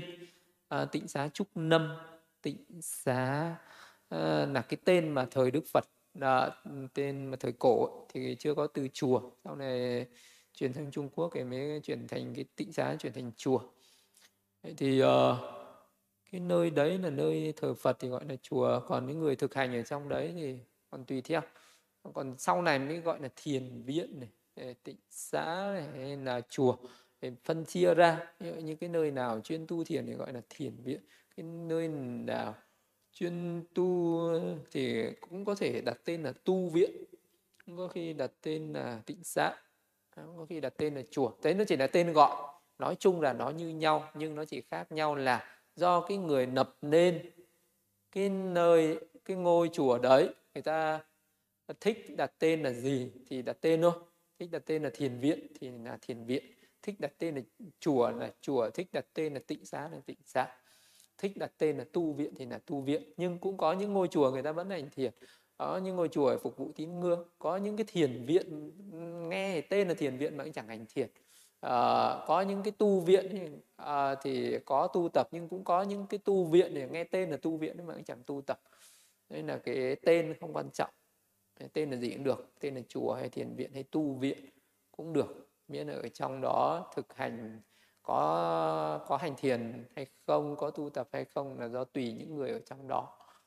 Cái tên là tên không quan trọng. Dạ con thưa sư những câu hỏi còn lại trong phần trình pháp hỏi pháp ngày hôm nay con xin phép chuyển sang buổi tiếp theo ạ. À. người hồi hướng ิดัมเมบุญยัมอาสาวะกาจัมมหามตุอิดัมเมปุญญัมนิบานาสะปัจจโยโอตุมมาปุญญาปารัมสัพพสัทธานัมปัจเจมิเตสเบเมตัมมัม පුඥ්ඥපගම් නපාන්තු සාදු සාදු සාදු